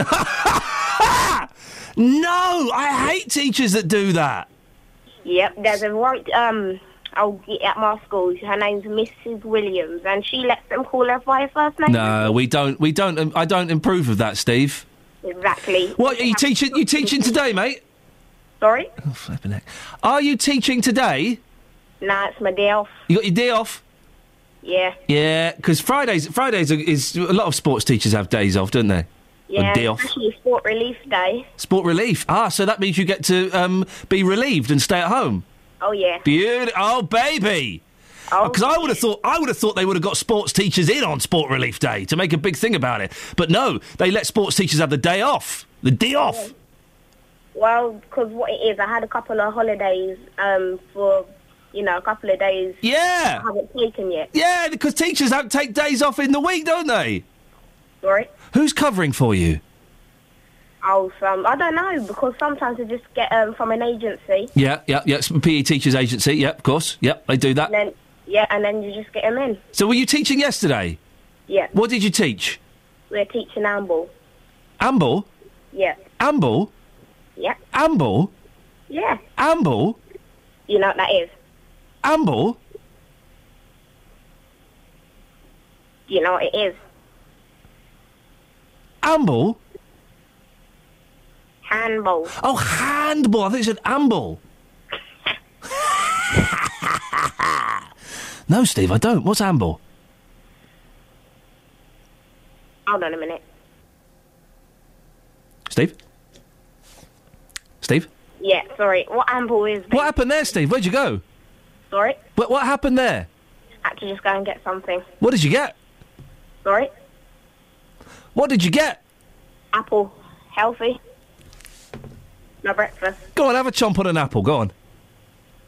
Sorry? I'll just say everything twice, shall I? Go and have a go and have a, ch- a chomp on an apple. All right, hold on. He's gone again. Where's he gone? This is the most nuts and worst prank call I've ever had in my life. Steve? I ain't a prank caller. I didn't say you were a prank caller. I heard ya. Oh, cheeky. I didn't hear you eat an apple. Sorry? I don't think you've got an apple. I have. Go on, eat it now. I don't like apples. Sorry? I don't like apples. Don't you No, like- Yeah, here it is, here it is. He's got an apple! Steve. Well, Steve, thanks so much for your call. Yeah, but that's what I wanted to say. Let's go to Dennis in Dunstable. Morning, Dennis. Good morning. What on earth was going on there? I haven't the slightest idea. Who was that young girl phoning up pretending to be the 35 year old PE teacher called Steve? Yes, well, I didn't want to speak to you in the first place. Just tell Kelly, when I say don't get me in touch, please don't ring me back. Okay. But I said. Well, should we? Should we could. We we we can. Yes, yes, yes, yes. We can end it now. Right, just but but But no, we, no, we can end it now. If you don't want to talk to me, I want Dennis. to tell you something very nice, actually. Oh, but hang on a second. You just said you didn't want to talk. He says he doesn't want to talk, Kelly, and yet he's talking. No, no, no, don't get me wrong. I said to her, just, I rang in to say, you're not your usual daft self on a Friday morning, which I look forward Well, no, no, listen. Ha- whoa, I, whoa! I wanted to say... Denise, Denise! You're doing too. Denise, Denise! Listen, the other day you phoned up and said that I was being too much uh, of a muppet. So I took that on board. I had a little discussion with Catherine Boyle over the textington. And I agreed he was a muppet. And I, well, A, and I have decided I've toned it down a little bit for you. I've toned it down for you, and now you're saying you don't like the tone down me. No, I'm just saying you were brilliant this morning for once. Oh. I agreed with it totally. Oh. I'm not taking the mickey. Okay, where you go? So there, you- I just said I, you were too good. I love it when you're, you, I can take the mickey, but not this morning. What are you? T- I have no idea what you're talking about. No, Denise. you've been very nice of it, been sensible. You were sensible like a lady, the traveller. You were sensible about all sorts of things. For once, I agreed with you. I took I took your, your criticism on board the other day. I am pleased. Then. No, I did. I genuinely did. Okay. Dennis, have you, is- Dennis, have you got an apple there? No, I haven't. Oh, I'd love to hear you chomping on an apple. Well, I'll, I'll bite the table if you like. Oh yeah, go on then. Bite a table or a pillow.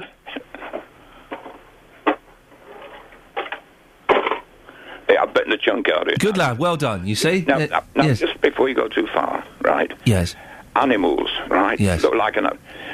Somewhere in your place, it was a photograph taken of me by your the radio control man, where I look like a startled rabbit. The radio control man. Who's that? I don't know. I can't figure. Oh, the fella that came and saw you. Yeah, I don't know his name. Our roving reporter. Yes, right. Yes. You don't know his name? No, I've forgotten. Totally forgotten. He's forgotten deals on wheels. Yes. J Dog. It's it's uh, Jay Dizzle. short- uh, short-term memory. I've only just Lost. remembered your name. Thank, thank you. Right. Anyway. Yes. A startled rabbit. But how's it short-term memory? Because he saw you car. ages ago. He's got short-term memory loss. Yeah.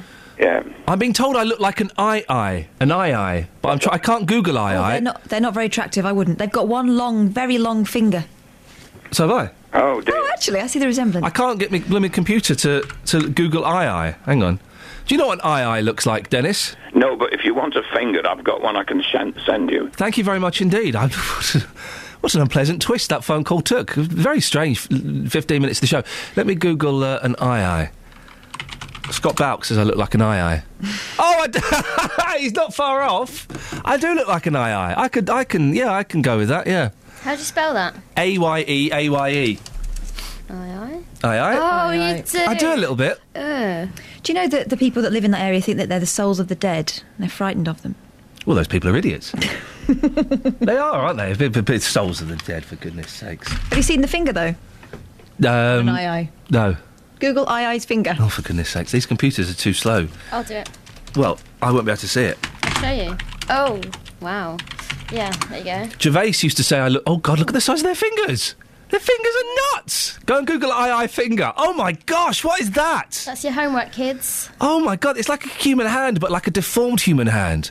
Gervais used to say I look like a cross between a Muppet Baby and Hugh Laurie, which I always found was a little bit. I thought that was a little bit. Oh, that's bang on. Oh, I don't. oh. Oh, he gets it once again. Thank you very much indeed. And Aye Aye's Finger. There's uh, the Beds, Herts and Bucks BBC introducing. I'm hoping that next week we play a track by Aye Aye Finger and Bum Bum Pandora. oh, Bum Bum Fandango. That was it, wasn't it? Oh wait, Oh eight four five nine four double five five double five. Let's get the travel news now. Here's Alice. Travel news for beds, cards, and bugs. BBC Three Counties Radio. In Hitchin, the A505 heading towards the centre of town is slow going from Wibbly Wobbly Lane, and also the A5 on the speed sensors, both directions struggling around Dunstable. At the Kidneywood roundabout, both the Airport Way and the London Road looking very slow on the approaches to join the M1. And the M25 anti clockwise very slow between junctions 17 for Maple Cross and 16 for the M40. Public transport's looking good. We've got no reported problems. I'm Alice Glossop, BBC Three Counties Radio. Thank you very much, Alice. We're all um, we're all tr- trying to work out was Steve's call genuine or not. We, we we may never know. Steve, if you're listening, we'll, maybe we'll speak to you next week. 7:45, Friday, the 21st of March. I'm Iain Lee. These are your headlines on BBC Three Counties Radio. Residents in Buckinghamshire, where an illegal traveller site has again been refused planning permission say the last five years have left them in limbo. The site behind homes on Hemley Hill in Princes Risborough appeared in 2009. The man behind a scheme to encourage more Asian women to get involved in football says 100 women wearing hijabs attending tomorrow's Luton Town match is not a publicity stunt. And in sport, the world champion Red Bull Formula One team were given the freedom of Milton Keynes at a special council meeting last night. 08459 455 555 is the phone number. Let's get the weather now. Here's Georgina. Beds, Herts and Bucks weather. BBC Three Counties Radio. Hello there, a bit of a chilly day today. Plenty of uh, sunny spells around, but we'll have some blustery showers later on, and uh, they could have some winteriness mixed in, so we may even just see the odd snowflake. We've got uh, fresh southwesterly winds today, so feeling very chilly indeed, temperatures reaching 11 or 12. Now, tonight we'll have some clear spells, but we hold on to those showers, so probably some more winteriness through the night. Um, perhaps even a frost in more rural parts away from the towns, with temperatures down to 2 or 3 degrees. And tomorrow, another cold day with a brisk breeze, quite similar to today. So sunshine and showers, but we'll see those showers earlier in the day. Now, obviously, showers, the, the nature of them is that we don't all see them. They pop up here and there, but they'll be lurking there in the background. And uh, probably some more winteriness, uh, particularly on higher ground tomorrow, with temperatures reaching 11 degrees Celsius. Sunday, or Saturday night into Sunday, uh, the frost could be fairly severe, so do cover up your daffodils. Um, Sunday, a very similar day, so sunshine and showers. And then on Monday, we've got a ridge of high pressure, so it'll be short lived, but the day is going to be like one of those wintry, um, sunny, so quite pleasant but cold days. And then Tuesday, we could either have rain or it might just be cloud by the time it gets to us from the west, and then it becomes milder towards the end of the week. That's the latest forecast.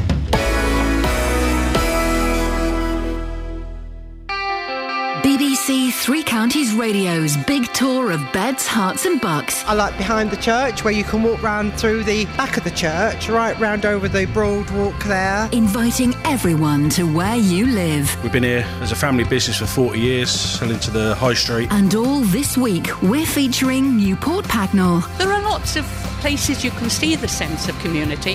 For instance, the Methodist Church just up here has a coffee morning. If you've got a story everyone should hear about, let us tell them about it. Come and enjoy the hospitality. There's always a smiling face. The big tour of beds, Herts and bucks, Yeah. featuring Newport Pagnell. Well- BBC Three Counties Radio. Later on, Justin Dealey will be at the home of the big tour, and I'm looking forward to that immensely. Uh, Phil has texted in. I don't think Steve was a PE teacher. The way he kept saying me, myself, they were clearly a member of De La Soul. Math says, Iain, unrestricted seating in the. Uh, oh, this is about the um, the uh, 100 hijab wearing women going to the Luton Town. Unrestricted seating in the Oak Road so they do not have to sit together if they do not want to, and it is strength in numbers, perhaps. Fair play to them, so let's embrace them. Well, I don't think we're allowed to. If Andre Gray bangs in a cracker of a goal and the lady, lady sitting next to me wants to jump up and hug me to celebrate, she get the same passion as anyone else. And Suzanne says, seems the only advantage of these women attending the Luton football match is that gate receipts will be up. Well, there you go. 08459 455 555 if you want to have your sound that. Let's have a look at the front pages of what I like to call the newspapers, shall we? Oh dear. The front page of the. Um, Am I allowed to? Can, I need to ask a production question, Catherine. Front page of the. Uh, there's a budget 2014 pullout from the Guardian special. Okay? Oh, good. Am I allowed to use um, two words? Gimp mask. Um, uh, I wouldn't. Okay. Well, there's a gentleman. There's a cartoon of a gentleman wearing um, a mask that could be used for A Mexican wrestler. with with zips all over it. He's got a bedroom mask on. They do have quite elaborate uh, You, costumes. you wouldn't be allowed. You wouldn't be allowed a zip in wrestling, health and safety. Oh. It's, not- it's not um, blooming the wrestler where they're allowed to. No. Yeah, anyway, you could graze someone quite badly with that. there's a gentleman wearing um, um, uh, a bedroom mask. Um, I don't quite know what that's got to Why? do. I don't know. I'm not going to read a, a pull-out special about the blooming budget. Is it a wall chart? Is it one of those? That There's can- no wall chart. Oh. The uh, wow, look at Roman Abramovich's beautiful girlfriend. Yeah. The Russian, this is the Daily Telegraph. The Russian businessman Roman Abramovich has a home in London with Dasha Zhukova. I'd love to go out with a girl called Dasha Zhukova. This is my girlfriend, Dasha Zhukova. A critic of Vladimir Putin says the Chelsea's owner's assets should be frozen and property seized as part of the Crimea sanctions. Now, they're talking about sanctions, they're talking about freezing assets and stopping travel. Hmm, are they going to stop Roman Abramovich's assets? Are they? Are they? No, of course they're not going to. And also, you watch. David Cameron's talking tough about Russia. He won't do that much. He'll wave his hands around a little bit, and uh, but we we can't do that much because we get all our oil from them or gas, one of the two. Either way, if we if we upset Russia, we're screwed. But we can stand behind America. She's actually she's quite a funny shape. Is she pregnant? Two million more pay forty pence tax under coalition. Um, Grant Shapps in a fix, sixty six. That's that's Matt. You smiled at a Matt. Well, you he smiled smile at a Matt. He just he just gets it on the nose every time, doesn't he? He says what we're all thinking, but in a cartoon form. He does. Uh, Abramovich should face sanctions, says Putin critic. Um, cut down the salt. Oh. The Times, uh, Scarlett Johansson. Uh, ocean debris suggests missing jet was. Now, I've seen the photographs of this ocean debris. I couldn't see nothing. I saw two white shapes. But it looked like waves. And also, get, get, get this right, okay? It's a four hour flight from Australia. They can only have two hours there at, a- at a time because of the, the, the fuel if they're flying out there. Uh, the waves go up to 10 metres high. They're white peaks, so it's going to be difficult to spot anything that's white. Um, and uh, it's four kilometres deep there. They ain't never going to find that. If that plane is there, they, they, they're going to find a seat, possibly, and that's it. It's been 12 days as well. It's not been hijacked, has it? As, as much as we'd like to think those people are, are, are on a mysterious island somewhere, or, or even being held in a Pakistani village somewhere, they're not. Those people aren't never coming back, unfortunately. The latest theory I saw in the newspaper was that they'd had some sort of uh, pressure failure and everyone had passed out, so they had gone off course that way. What about? I thought the um, the du- the co-pilot dude was giving um, coded messages. They are. You, if you listen carefully, you can hear the sound of straws being clutched at. I don't even think the Malaysian government know what's going on. For a while, I thought they were in on it. I don't think we talked about the conspiracy theories the other day. Actually, I don't. I, I just think that something really weird has happened. The plane went crazy. It went off course. They're all dead. hate to say it, but they're all dead. They're not going to come back. Horrible, isn't it?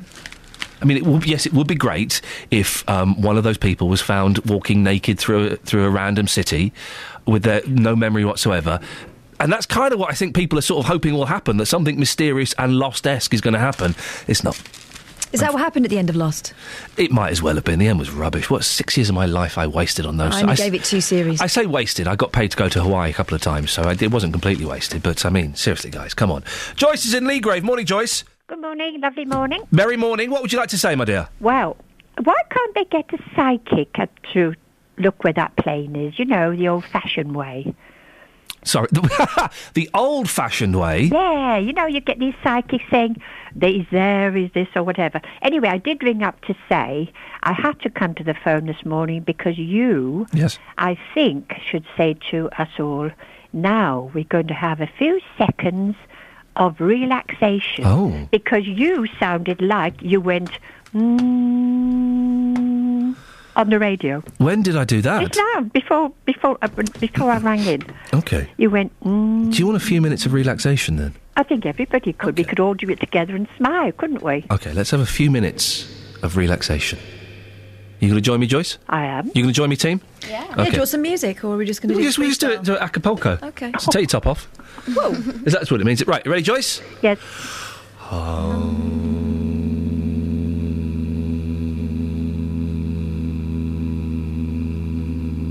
I've got a brilliant idea. Sorry to interrupt that. The Excellent. the meditation has given me an idea. Oh, good. You talked about psychics. Yes. Phone up Geller. Oh, yes. Phone up Geller now. Let's get Geller on. Bye bye. Well, he should just. Thank you, ring Joyce. us. If he's psychic, he'll know we want him on. So Let's give get- us a call. let's get Geller, Geller give us on. Call 08459 455. Don't even give him the number. He knows it. He's psychic. Because Geller was being was, was banging on about this, wasn't he, the other He day? said he's been called by the authorities. Yeah. He's probably in Malaysia now. Yeah, he, he, yeah, yeah. But do you know what, Geller? This is true. He used to make millions of dollars in the seventies because oil companies would hire him to, um, like, divine for, for oil. To douse. Yeah, yeah, yeah. He could only douse for water. Uh, no, he, he he can douse for oil, and he would do it with maps, and sometimes he'd do it in helicopters, and he'd go, "You have to uh, bit, drill down there. There will be lots of oil." And there would be sometimes. Sometimes they wouldn't. Told you about what he did to Luke Ashmead's wife. Sorry. He made her go into labour. Oh. He made her have a baby. Wow. Well, I think Luke made that happen, but Yes. she was um, she was going over her time, Yeah. and so uh, we rang Uri Geller, Yeah. and he got the whole of Milton Keynes Wow. to say, "Give birth." Yeah, that And would about that would six force days later she labour. did. Wow, so how, six days later, it's almost. yeah. Uh, Was she pregnant? Yep. Because if she wasn't, that's that's a better story. You're not diving to dial up Geller's number, I can see. Well, I'm waiting for him to bring us. He's psychic. The front page of the Daily Mail stampede to escape raw deals on pensions. Ah. and how the other Stones called L'Wren Yoko. Hey, nice one, guys. You know that woman who killed herself because she was really depressed? Let's start attacking her now, shall we? Two disgusting stories. Is that Geller phoning up? No. Oh. Two disgusting stories in the Mail today about L'Wren Scott, who killed herself. Shame on you, Daily Mail. You really, this week, you really have scraped the bottom of the barrel.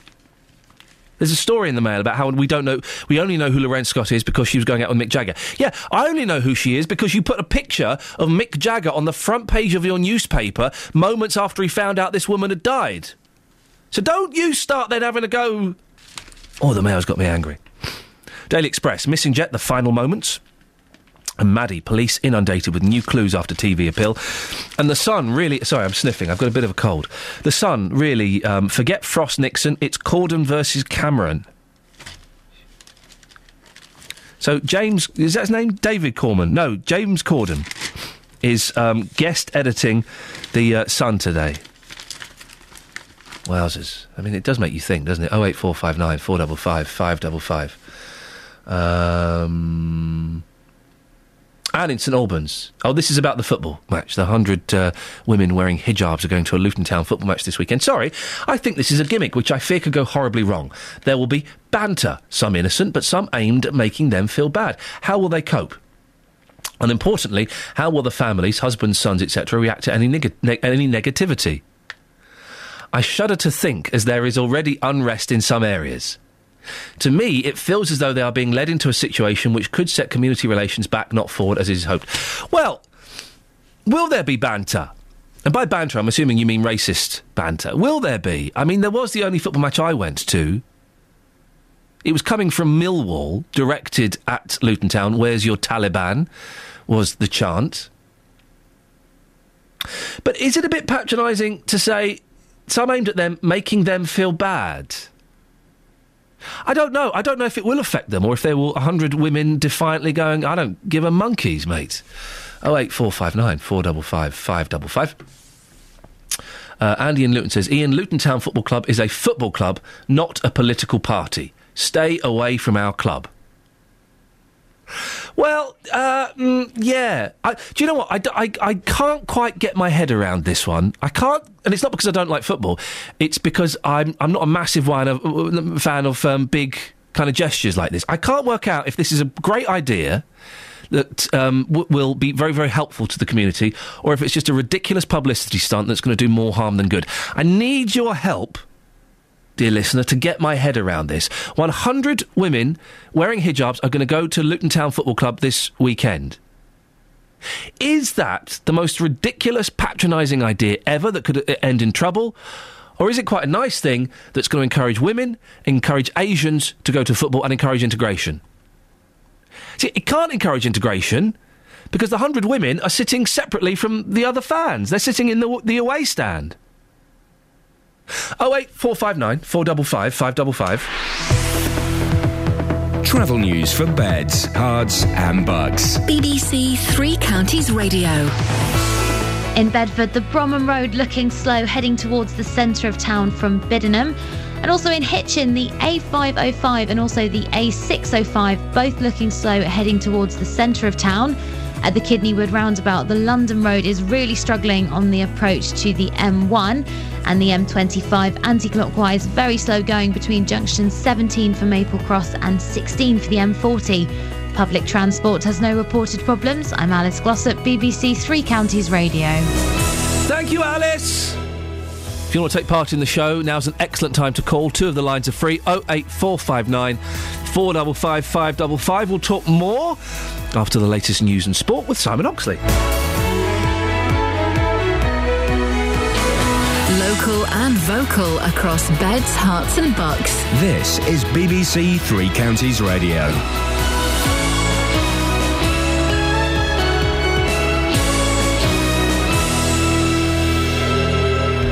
It's 8 o'clock. The headlines illegal Buckinghamshire travellers site still there five years on. Plan to get Asian women to football, not a publicity stunt. And gallantry medal for St Albans soldier. BBC Three Counties Radio. Residents in Buckinghamshire, where an illegal traveller site has again been refused planning permission, say the last five years have left them in limbo. The site behind homes on Hemley Hill in Princes Risborough appeared in 2009, but has subsequently been refused permission by the High Court and the government. Another application has now been turned down. Traveller Eileen Cash says she understands the residents' concern. The people in the houses, like you said a while ago, all trying to help us. They're all very nice people.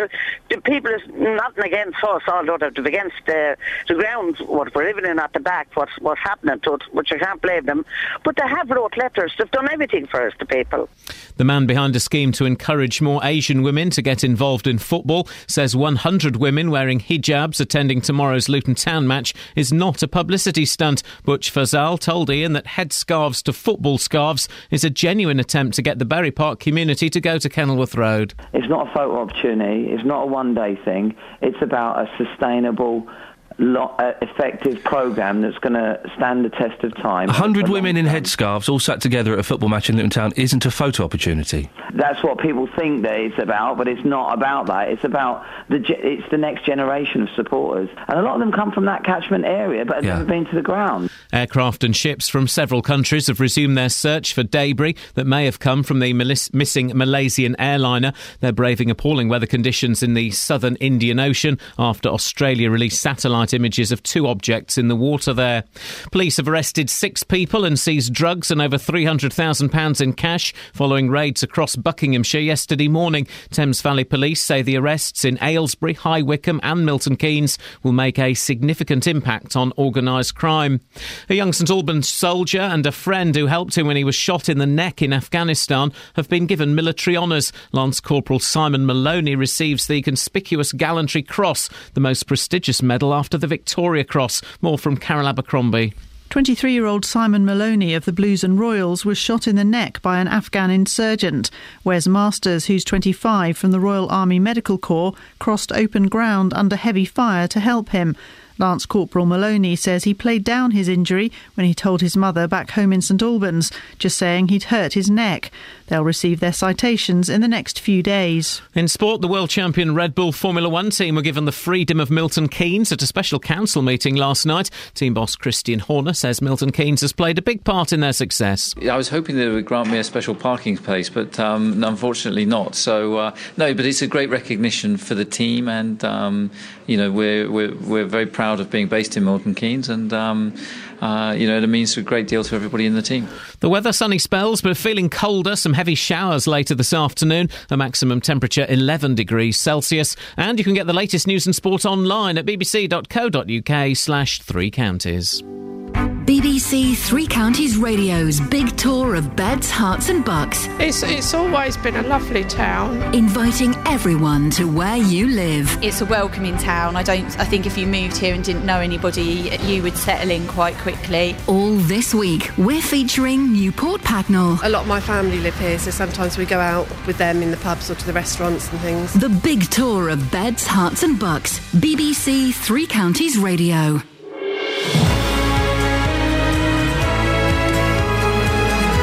Morning, Iain Lee, BBC Three Counties Radio. It's th- four minutes past eight on Friday.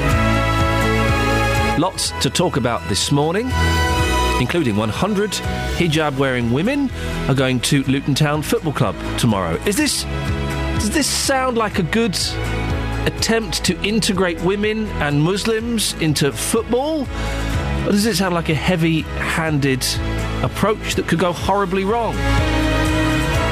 Talking this morning as well about travellers. Uh, if you want to call in and tell me what animal you look like, then you can do. Facebook.com forward slash BBC3CR. You can send me a text, 81333, start your text 3CR, or you can give me a call, 08459 455 555. Across beds, Herts, and Bucks. This is BBC Three Counties Radio. Howard's called in. You're on the M1. Morning, Howard. Morning, son. Howard, what would you like to say? Uh, just, I'm just rubbing my head this morning about this, um, these ladies attending the football tomorrow, you know. Yeah, go on. I just find it a little bit weird, that's all. Why is it weird? Well, it's a bit, to me, it's a publicity stunt. And he's only invited 100 people, or 100 women, sorry. Just find it just a little bit odd. It's like saying, I will invite 100 people with ginger hair and blue eyes. It's like, why? Well, I think people with ginger hair and blue eyes do go to football matches. I don't think particularly that um, Asian women are often seen on the terraces, are they? And this is apparently a, an attempt to, to, to encourage them to come. What? Oh, I don't know. I, I just don't get it, mate. I'm sorry. Howard, I'm going to let you go because the line is awful. It sounds like you're driving along, but thank you very much indeed. Oh eight four five nine four double five five double five. Apologies for the sniffing. I'm I'm, I'm getting a cold. I'm I'm getting. I've got a cold. This is what happens when you have two boys, four and two, who are sneezing all the time, and then they start blowing raspberries, and you realise that your face is covered with spittle. And I was trying to say politely, boys, could you stop? Could you stop doing that? And then I got their lurgy. Basically, that's what happened. Um, following Howard's call, we just had a confirmation from uh, Simon upstairs. He does go to the football. yeah, exactly. Thank you very much indeed. Simon does have uh, ginger hair and go- just gorgeous blue eyes you could swim in. You could really s- just drown in those. Now, residents in Princes Risborough, where five years ago travellers illegally moved onto a piece of Greenbelt land, say the system to evict them is hopeless. Relations between the residents and travellers at Hemley Hill are good, but the settled residents say they have no control over their lives now and have no idea when it will end. been planning permission refused, then it's gone to appeal, the appeal's been refused, it's gone to the Secretary of State, then it's gone to judicial review. After that, we had a verbal appeal, which I'd never even heard of. And there was High Court. This was a, a High Court appeal in the name of one of the travellers who sought to get part of the planning decision overturned. That was refused, and the travellers were given 18 months from then to leave the site and return it to its original condition. Are you hopeful that this will be the end of it then? Well, we hope so, but then, of course, we had a big shock when another plan was um, put in, and that one has been refused. It's exactly the same type of thing, except it's for four pitches instead of nine. Um, we just didn't realise that that could even happen. I think this is where our frustration comes in. We just think, is it never ending? Well, joined now by Paul Miner, Senior Planning Officer for the Campaign for the Protection of Rural England. Good morning to you, Paul. Good morning. It's an illegal site, isn't it? Why does it take so long to get people off? Well, well, there's often a problem with the planning system about how you enforce against breaches of planning control. The lo- local authorities aren't required by laws to enforce breaches of planning c- control. It's, it's entirely up to them, and in many cases, they don't often have the staff to, to do it properly. But in, in other cases where where local authorities do ha- take action, they often find there's a bewildering range of of powers and legal precedents that they have to follow in order to make sure that enforcement action is taken. Five years, though, Paul. How can it take five years? If someone's not meant to be there, then five years seems ridiculous. Well, as I said, the, the enforcement system is, is often not clear, clear enough, and uh, and the way it's structured is is that before local authorities take enforcement action, they're, they're, they're expected first to give the uh, the persons responsible for the breach of control the opportunity to submit a retrospective planning application or or submit an, an enforcement appeal, and these appeals can be considered on a wide ra- range of grounds, uh, and uh, as you've said, it can often take some time for the, the appeals to be considered, and uh, and even where the appeals are successful, the, the burden of proof is often quite difficult, and uh, and then the scheme can slightly change, and then they have to go through the whole process again. So it can often be very difficult. Now, we know there's a need for sites, and we know in central Bedfordshire there's been a long process to find new sites. It's been controversial. Are councils doing enough, do you think, Paul? Well, in in the past there was a duty on local authorities to to identify sites for gypsies and travellers, and the evidence showed that where that that often that, that this made local authorities put the resources that were needed to find sites in the right places and uh, and and deal with the problem and. And when the duty was repealed in the early 1990s, the, then you began to have a shortage of sites, and this is what's given rise to many of the problems that we see now. Is there any real protection for the green belt, Paul? areas of outstanding natural beauty like this, it would appear people can can pretty much do what they want for a few years and then naff off. Well, on on the whole, but prote- planning protection for the green belt and for areas of outstanding natural beauty, such as the Chilterns, for example, do, does seem to work very well. Is that that there, is very much a burden of proof on a developer to sh- to show that if they want to build things like housing or a traveller's site or many other forms of development, such as a warehouse, they they have to show why that's not inappropriate in the green belt and why it wouldn't affect the openness of the green belt or the beauty of the Chilterns and, and generally the, the, the protections work well. Where, where, there has been a real problem with the green belts more, and AONBs more recently is is for the very major cases where large housing developers are looking to get housing through in plans and and local authorities are coming under increasing pressure to allocate more and more sites for major new housing developments. Paul, go and have a lemsip. Paul Miner there, Senior Planning Officer from the Campaign for the Protection of Rural England. Call 08459 455 555. BBC Three Counties Radio. So I'm looking at the picture, the uh, satellite picture. Did you know? Did you hear? I, I listened to the Australian press conference um, when uh, it was it was about. F- well, where was it? Because I was driving to work and I'd stopped to get petrol. It was four thirty um, yesterday morning. Was it? I, I lost track of days. Maybe yesterday morning or the day before. Four thirty, our time because uh, they, were pl- they were playing it on Five Live. And I was listening to it, and did you notice how cagey the the uh, Australian officials were when someone said, uh, "Yeah, can you tell us uh, what satellite that you got the pictures from?"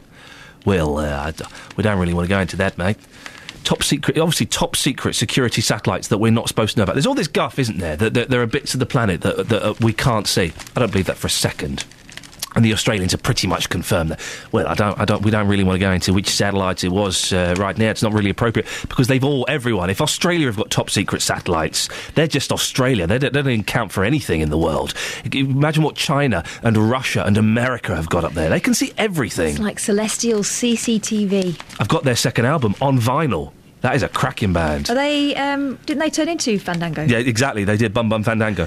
Uh, but uh, th- I'm looking at the picture. I mean, how would you know? It looks like a wave. How would you know? That's that's the 24 meter. It's it, it. How is someone supposed to spot that? It, it's straws. Be what, what can I hear? I don't know what. Kind Oh, sorry, that's me. I um. of... Kelly Betts is not listening to the show. No, no, no. I have you listen to another radio station? Clipped the an Audioboo of Steve. Oh, the PE earlier, teacher the thirty-five-year-old Yeah. PE teacher, Put that out. Lady Steve. Put that out. That's I'm good. just tweeting it, and it was just playing. That's what you can. Wonderful news, wonderful news. Search teams were last night uh, looking. Oh, there's Kuala Lumpur. That's where uh, Gavin Lee is. It's, it's miles away, isn't it? Search teams were last night looking for debris off the coast of. uh, How do you say it? Where? What? How do you say it? Debris or debris? Uh, probably debris. This is my daughter, debris. How would you say it, Kelly? Debris. Yeah, debris. Uh, off the How do you coast. say it? How do you say it? Debris. Debris. What songs do they have? Search teams were last night looking for debris off the coast of Western Australia, which could be the wreckage of flight MH370. Two objects, one 24 metres long, were seen on satellite images. This is from The Sun. They were in the Indian Ocean, 1,500 miles from Perth and 3,000 miles from the plane's last known location in Malaysia's Strait of Malacca. Now, Malacca. It's quite rude, isn't it? In Greek, it's it's one of the rudest words. So apologies to any of my uh, my Greek fans out there, big big in the Greek community. The sighting was described as the best lead so far. Well, if that's the best lead they've got, then they ain't got nothing. They ain't got nothing. Um, cards on the table. Let's put it out there. I think that what when they, the, the Australians won't find anything. And also, it's in um, uh, it's in a, a thing called the Roaring Forties. I know I've been listening to lots of this. It's the Roaring Forties. What a cool name! But what it means basically is you get ten feet high waves, and there is a really fast slipstream. So they spotted this on the satellite. Th- th- This picture, the satellite picture, was taken three or four days ago. They only got people there yesterday. So it could be anywhere. It would have been moved away. It would have been moved away by the slipstream. Clutching at straws. It's just it's just the weirdest story, isn't it? And the saddest story, because what's happened is a plane with 230 odd people has crashed somewhere and we don't know where. That's what's happened.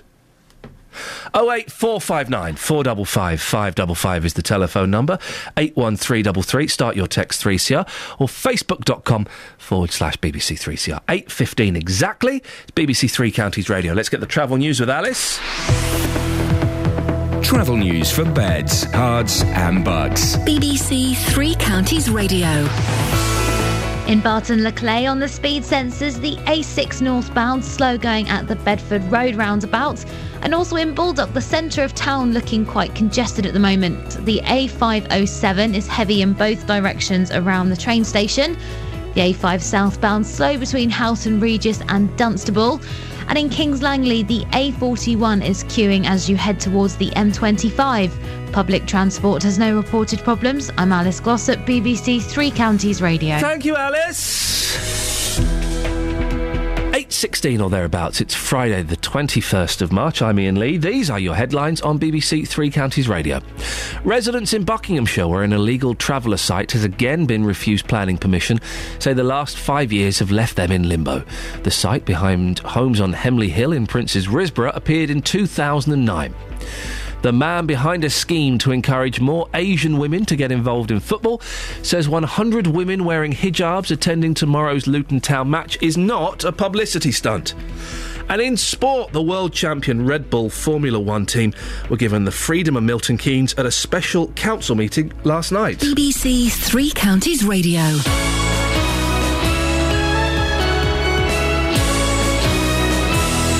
On BBC One, the worlds of entertainment and sport relief collide. Beckham meets the boys from Peckham in a very special Only Fools and Horses. If I asked you to go out into the high street wearing a sarong, would you? Well, the Paralympians do Strictly. My head is racing like you have no idea. Team Bishop takes on Team Coe. John Bishop, be very afraid. Live from the Queen Elizabeth Olympic Park. Sport Relief. Tonight from 7 on BBC One and BBC One HD. Now, dear listener, um, uh, uh, basically, well, you speak. What? You see? Who's this? Who's this butch man that's come in? We're we're both, I sense, close to death. Yeah, very much so. Uh, this is this is what you call a touch of man flu. Well, I don't know, but see, I, I think that men feel pain and discomfort differently to women. Really? So that when we get colds.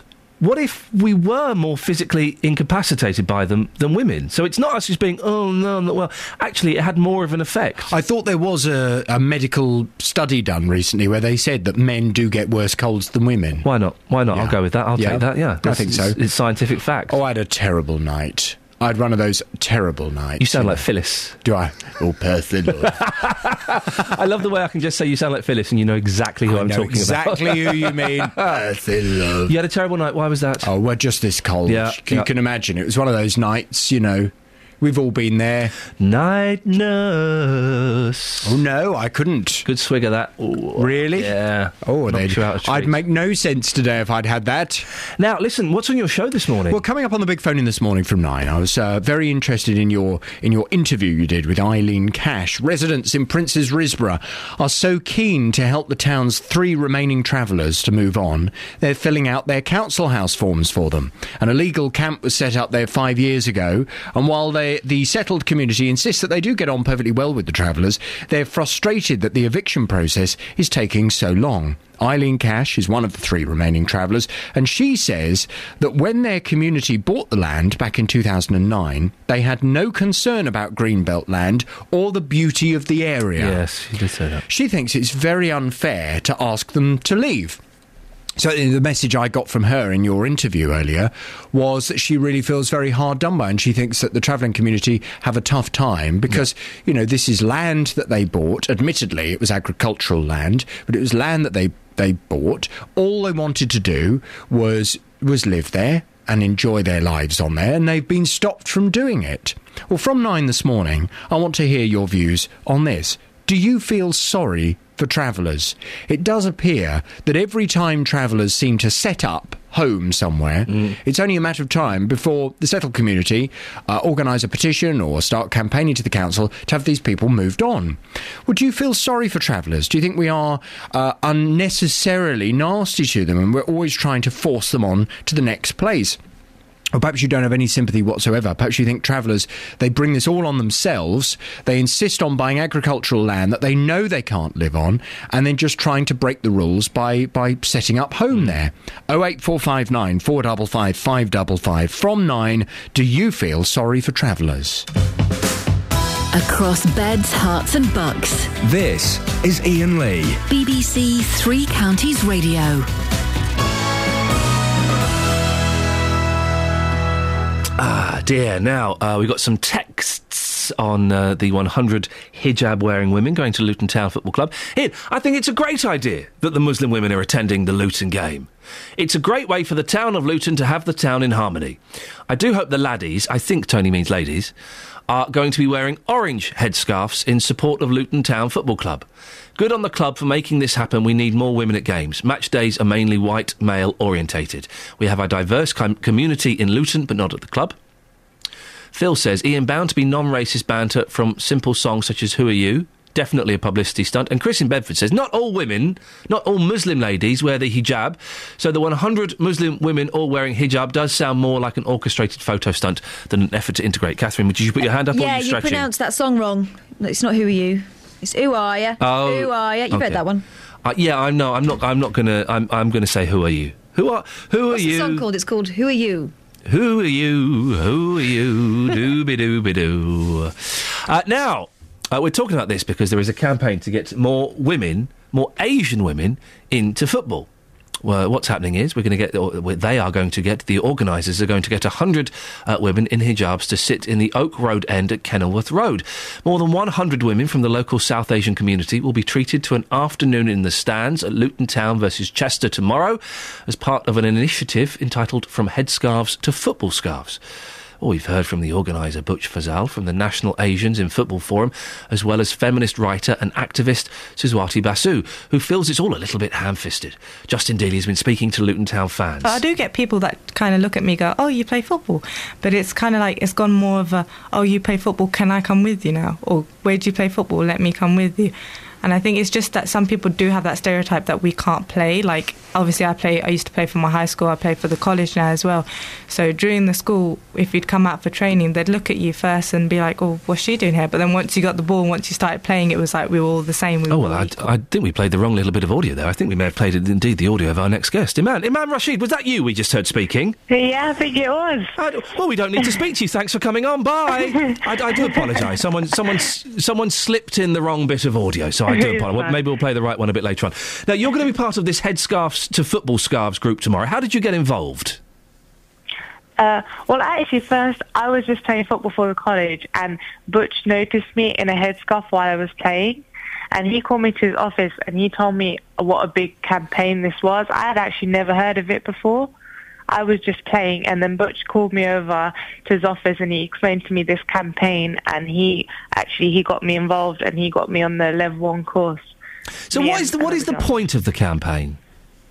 I think it is just to get more Asian girls involved because they feel like they they can't obviously play because it's more of a uh, maybe a more of a men's sport or more of just women. Other women are allowed to play. So I think it's just to get them involved, get them to know that they can play if they want to. Isn't it a little bit patronising? Maybe it is, but I don't. It maybe is patronising. I think. I think, but then isn't going to do anything anything else for Asian women. In obviously in England, there's a lot of white people. So I think if Asian girls try to do anything, anything's going to be patronising to them. If they try to break out of the norm, Mm. anything's going to be patronising. So I think if one person can take the step, then I think everyone else can follow. The, the, what confuses me slightly is the fact that these 100 or so women are all going to be sat together. So it's not really integration, is it? it? It's still more segregation. If they were kind of like mingling with people, and you know, they, but but a, a group of 100 hijab-wearing women, it's not integrated, is it? No, obviously we're going to be sitting together, but that doesn't mean that they don't have to mingle with people. I'm pretty sure they'll be talking to the people around and talking to the fans. But the people that will be around them will be other hijab-wearing women. Yeah, but other fans, like obviously we're going to be together, but other other Luton fans because we're all from Luton. I suppose that we'd all be mingling together. But I think we're sitting together so that the we the other hijabi girls don't feel patronised. So because obviously most for most hijabi girls this is going to be their first game. So obviously you want their first game to be one of the better experiences. What stops Muslim women going to football matches anyway? Why, why are they not going? If they're fans, if they enjoy and sup- uh, the, the game and support the, the team, why aren't they going? Well, do you see many hijabi women going when it's pretty much male dominated and pretty much not? I don't even see many women going to football matches nowadays because it's just so male dominated and and a lot of male have that perception that it's a male game. Like, why are women playing? So So that's why women aren't going because they perceive it as a male game. yeah. Okay. Pretty much. And obviously, every girl's different. They might have their reasons for not wanting to go. But yeah. You're training as a football coach. What's it taken to get to that stage? A lot of hard work, actually, to be honest. Go on, tell me. Um, Butch, Butch got me involved. It's not that hard, to be honest. Butch got me involved, and um, it's just a, a five-day course. Um, two days are your practical, your practice practical, and then you have uh, first aid and safeguarding, and you've got your assessment. And it's a couple of hours um, in the weekdays, and then a full day in the weekend, and then you're done. Butch said this isn't a photo opportunity, but that's naive, isn't it, man? It, it- it is a photo opportunity, isn't it? And a great one at that. Yeah, maybe it is a photo opportunity, but it's just it, other than that, it's it's bigger than that. Like, okay, it is a photo opportunity, and it'll be a great photo, and it'll be a great experience for many of the Yeah. girls. But I think we can make it something bigger if we if we want. To. Do you think it will have any lasting impact? What what will change as a result of what you're doing? I think that in our college, especially me, I've been going around asking girls to if they want to play football, and surprisingly, so many girls have said to me that if you're doing the coaching and if it's the only girls, I'll come and I'll do, I'll practice a bit of football with you guys, and obviously I'd come training and stuff. And I think it's just that getting more girls to be involved. They'll be they'll feel more welcome into playing into the football clubs or even not even football, any other sport. They'll feel more welcome to come and join in.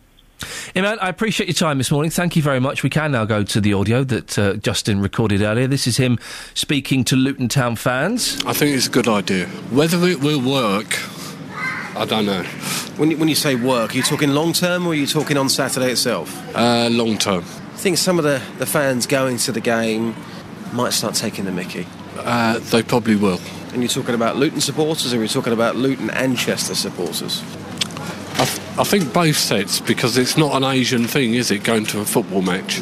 Yeah, yeah, I think it is a good thing. Yeah, I mean, it, I mean, hopefully, hopefully they'll go down there and they- they'll enjoy it and they'll see a different. The culture of football is completely different. Do you know what I mean? It, there is, th- th- there's always a mindset that is quite very intimidating. The, the chanting and all that goes on at football matches, but if if you know if they can overcome that, I mean, obviously there's there's there's a big thing about the racism in, in football and that, and, and it's and it's a it's a good thing that they're trying to do something to kick it out, really, in, in a way, because it should be for everybody. It's a sport for everybody. Everybody should be involved in it. Do you know what I mean? Oh wait, four five nine four double five five double five is the phone number if you want to have your say on that. Good idea, or a little bit patronising and probably won't achieve anything. What do you think? One hundred hijab wearing women going to uh, to Luton Town uh, the weekend to watch a football match. Oh eight four five nine four double five five double five. Travel news for beds, Herts, and Bucks. BBC Three Counties Radio. The A5 looking slow in both directions between Houghton Regis and Dunstable. And also on the speed sensors in Hitchin, the A602 still struggling heading towards the centre of town. In Hertford, the A414 on both approaches to the centre of town looking slow on the sensors. And the Park Street roundabout, the A414 looking very heavy as you head towards London Colney. Public transport has no reported problems. I'm Alice Glossop, BBC Three Counties Radio. Across beds, Herts, and Bucks. This is BBC Three Counties Radio.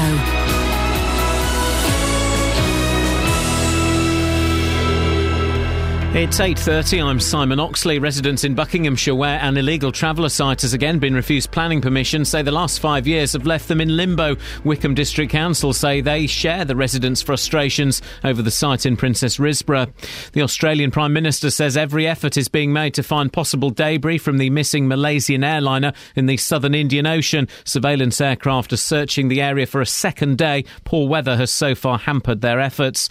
And a young St Albans soldier and a friend who helped him when he was shot in the neck in Afghanistan have been given military honours. Lance Corporal Simon Maloney receives the Conspicuous Gallantry Cross, the most prestigious medal after the Victoria Cross.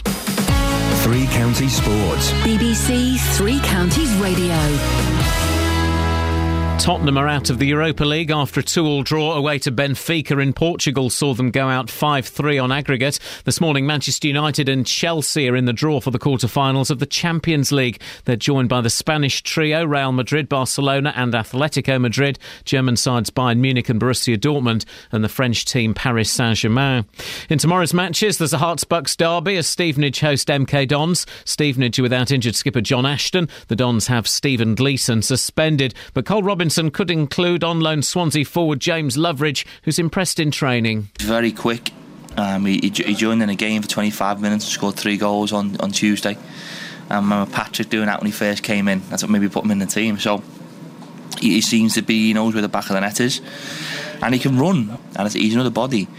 Um, but he's very, very quick and he, he certainly knows where the goal is. I like what I've seen in training so far. In the Championship, Watford go to inform Wigan with the Hornets on a run of 13 away games without a win. In League Two, Wycombe are waiting on the fitness of strikers Matt McClure and Stephen Craig ahead of the home game with leaders Rochdale. And conference leaders Luton look set to be without the influential Luke Guttridge for the rest of the season as they prepare to welcome Chester to Kenilworth Road.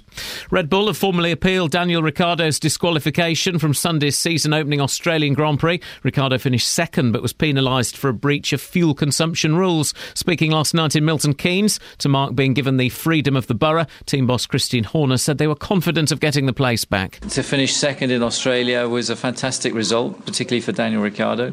To be excluded was hugely frustrating, but obviously we're going to take that to appeal and um, you know, feel that we have a strong case. BBC Three Counties News and Sport. The next full bulletin is at nine.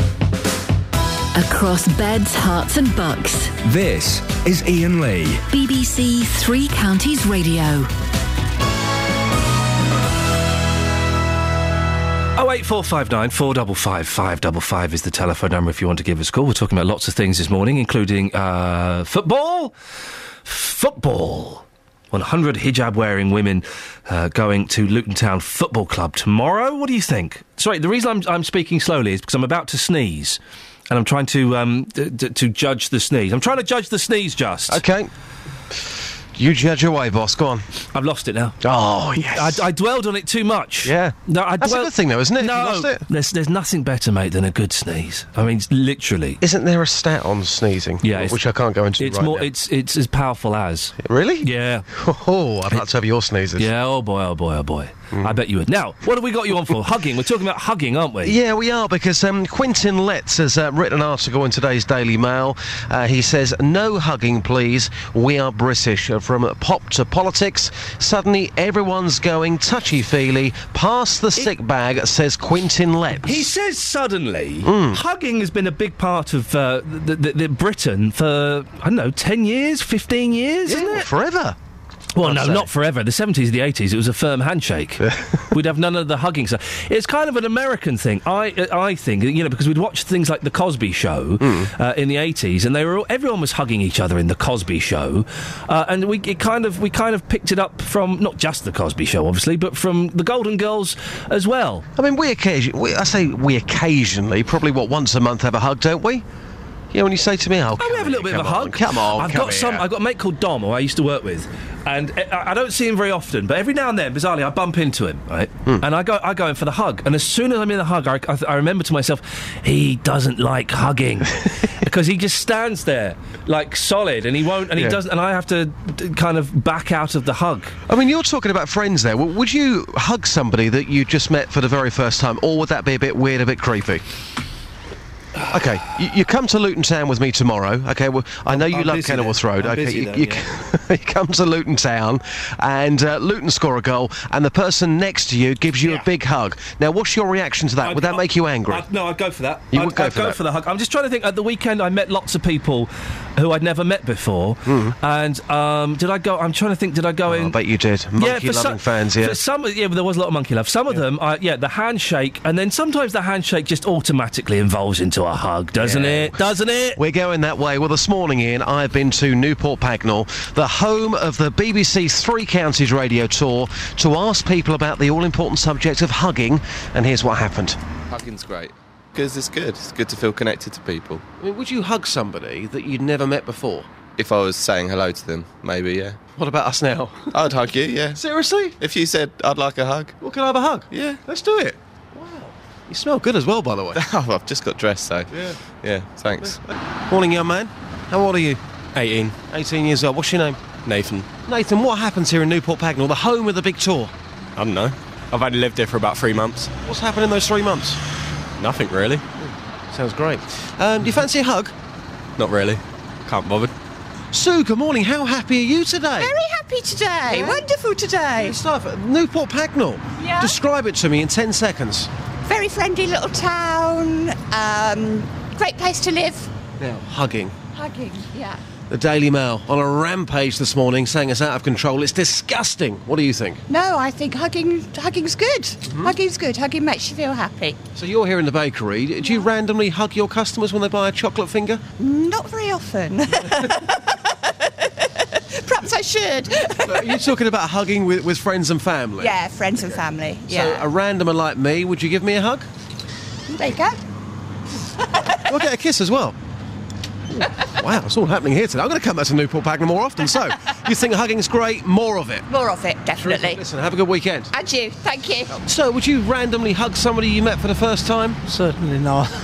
Well, because it's an it's a sign of intimacy, and I I wouldn't be intimate with someone I was meeting for the first time. No, because I thought we were getting on quite well. We could have a, a hug here on the high street in Newport Pagnell. Well, not as far as I'm concerned. Okay, so listen, you look after yourself. Take care. Thank you. I like it. I like a good hug. I live on my own, so it's quite nice to have a hug every now and then. I've spoken to one man who says to me, it's way too intimate. You shouldn't be hugging somebody when you meet them for the first time. What do you think about that? Was he quite old? Yes, he was. Oh, there you go. That's the answer to the question then. So, young, trendy people like you, you would hug somebody like me Yeah, right yes, now. I would, indeed. Yes, You've definitely. two dogs. Are your dogs going to eat me if I hug you? No, they won't. Let's have a hug. Come on. Hey. Lovely to meet you, madam. And uh, good to be here in Newport Pagnell. yes, it's fab. I love it. With with everything that's happening recently, Justin, you have to be so careful. You do So have to be careful. But um, yeah, only two people this morning in Newport Pagnell refused to hug. It's a lovely place. Nick Coffer there live this afternoon from the Market Square. And uh, yes, It's the home of the big tour this week. It's the home of the big tour. Hey. There's some good stories in Newport Pagnell. Catherine Pagnell. and Kelly are hugging each other. Are they? One for Trucker Chris. uh, I don't like. You get these weirdos, don't you, that offer free hugs to people. So you get perverts. You get perverts standing in the street. There's like a campaign, isn't there? Yeah. To, for um uh, for to give out hugs to make the world a better place. And you said there's this group called like Huggers for Justice. No, Huggers. They're, co- they're just what, are- what are they called? You know what I'm talking about, don't you, Catherine? There's Yeah. a group that give out free hugs. It's, it's normally um, youngsters. Yeah, perverts. No, not perverts. No, they're pervert. You Uh, nodded when with- I said it. People with youthful um, exuberance. Um, it's, uh, yeah, I don't. I don't approve of that. That's a bit odd. I mean, at least have a conversation first, but but make it natural. Like this morning, don't go out and say, "Look, guys, we're offering free hugs." Just go out and be normal. I'm um, struggling while you're talking, Justin. If I'm Hmm. honest, I wasn't really listening because I was making myself chuckle by saying um, uh, that we learnt to hug from the Cosby Show, and then I made myself laugh internally by saying the Golden Girls. Yes. And then I was trying to think of the name of another sitcom that was on Channel 4 uh, back in the 90s. It was on about six o'clock. It was tea time. And I can't remember what it's Moesha? What? Moesha. No, not Moesha. Neighbours. No, it's a sitcom, on Sitcom. Channel 4, you muppet. it's not Blossom. Home and away. Stop it. Roseanne. No, it was. It was at about six o'clock, and it was two women. Right, it was two women. It was American, um, and it looked a little bit like Laverne and Shirley. It wasn't Laverne and Shirley. Oh. It had similar kind of opening titles to Laverne and Shirley. What, just two women that used to hug each other? No, there- that was there the programme no, they were. Best friends, weren't they? They were best years? friends. I, I want to say Mapp and Lucia, but I know it's not Mapp and Hadn't Lucia. one of their husbands died, the other one had been separated. Yeah, yeah, and they had together. kids. Oh, who were It was they? something and something. Yeah, uh, one was slightly more feminine, one was more the go-getter. They look like Cagney and Lacey. Okay, but what happened? So, so, so the whole programme w- was based every single week on them two sharing love and, and hugging each other it as was, friends. It was a tale of friendship, essentially. It was American. great. So no, it was American. So there was hugging in it. Yes. But that wasn't the, th- that wasn't the premise. It Oh. wasn't the hugging show. It was something and something. They looked like Slim Cagney and Lacey. Yeah. Um, and they lived in like a basement apartment. And the opening titles was them sort of walking through a park. It sounds great. I mean, I'm sure there's somebody out there with uh, equally bad taste in TV who knows exactly Sounds what like you're talking something about. you'd get on the internet. Yeah. Was it, well, you will get it on the internet now. Raised at 18. No, oh, right, go, you're, you're cut off, Justin. Go away. Bye, Just. Bye. What, who's on your show tomorrow, Just? Uh, tomorrow morning we have got uh, Paul McCartney's brother on the show tomorrow morning.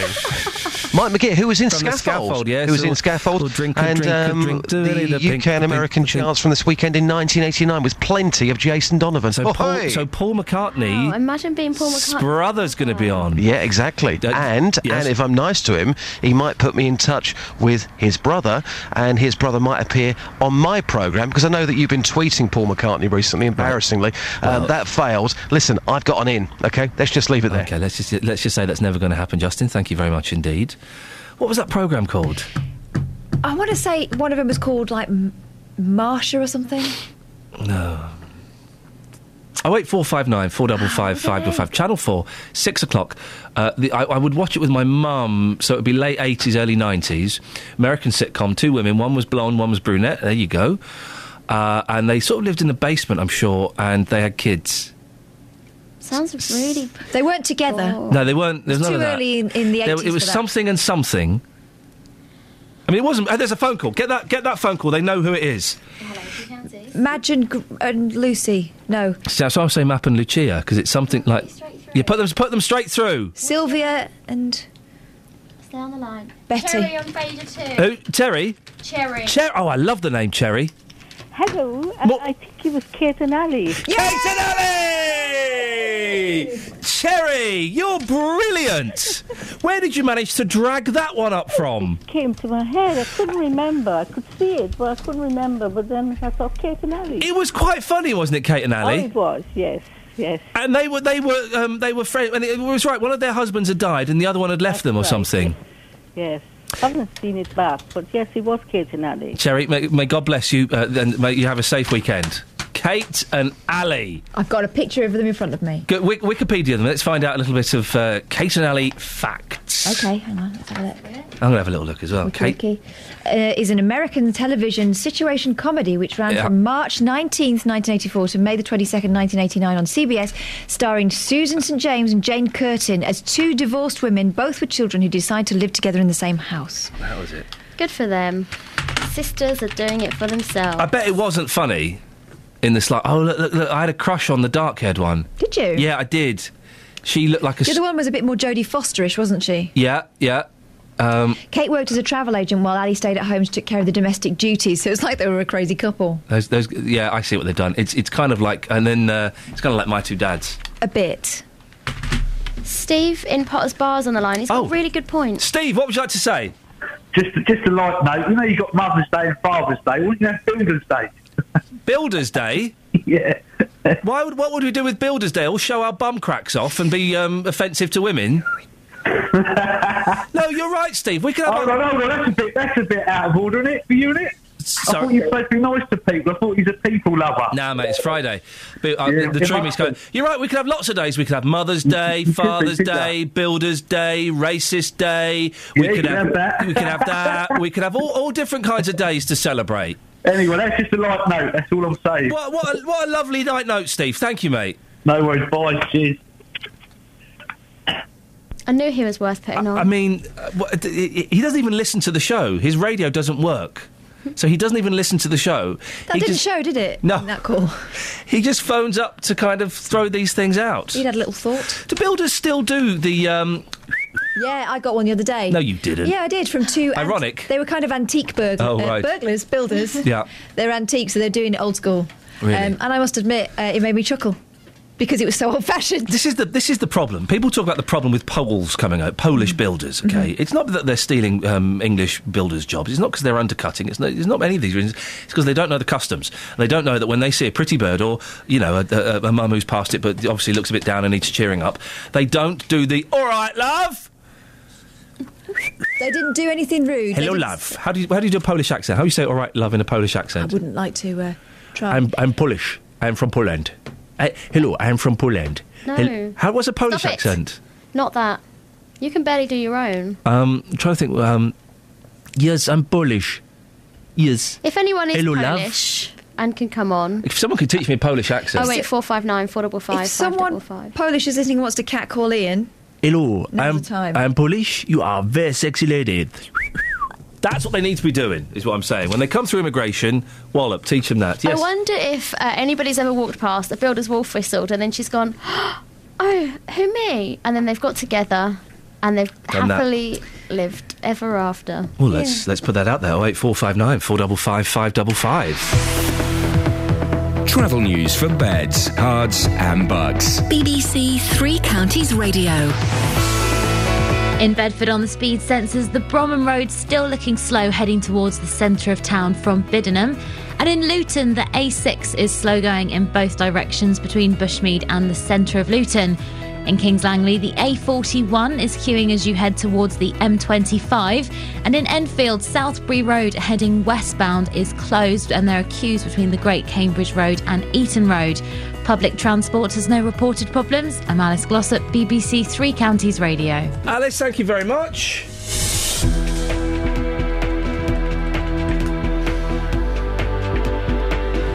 Right, it's 8.46. It's Friday, the uh, 21st of March. I'm Iain Lee. These are your headlines on BBC Three Counties Radio. Residents in Buckinghamshire, where an illegal traveller site has again been refused planning permission, say the last five years have left them in limbo. Wycombe District Council say they share the residents' frustrations over the site in Princes Risborough. The Australian Prime Minister says every effort is being made to find possible debris from the missing Malaysian airliner in the southern Indian Ocean. Surveillance aircraft are searching the area for a second day. Poor weather has so far hampered their efforts. And in sport, the man behind a scheme to encourage more Asian women to get involved in football says 100 women wearing hijabs attending tomorrow's Luton Town match is not a publicity stunt. Victory for Luton against Chester will be another step towards a crisp fiver leaving my wallet. Oh, Mr. Oxley. Oh, Mr. Oxley. I've got a feeling that Luton Town are not going to win tomorrow, sir. Let's get the weather. Here's Georgina. Beds, Herts, and bucks weather. BBC Three Counties Radio. Well, certainly a chilly day today, but with some sunshine around to uh, at least make you feel a bit warmer if uh, if it doesn't come out in those temperatures. We've got uh, some blustery showers joining us later on, and perhaps even the odd flake of snow with uh, fresh southwesterly winds. It's going to be feeling a lot less than the temperatures, uh, the highs for this afternoon, which should be about 11 degrees Celsius. And tonight we hold on to some of those showers, so probably some more winteriness through the night and just the odd clear spell. Perhaps even a frost away from towns with temperatures down to 2 or 3 degrees Celsius. And tomorrow, another cold day with uh, a brisk breeze, quite similar to today, so a mixture of sunshine and showers, although those showers probably earlier on in the day than they are today, with temperatures up to about 11 degrees Celsius. Saturday into Sunday could be quite a severe frost, so do cover up your flower beds. And uh, we've got a, more sunshine and showers on Sunday, but on Monday we've got a ridge of high pressure. It's going to feel like one of those sunny, wintry days, which are probably quite pleasant if you wrap up warm enough. On Tuesday, we could have some early rain, but it might just be cloud by the time it gets to us from the west, and then it becomes milder towards the end of the week. That's your latest forecast.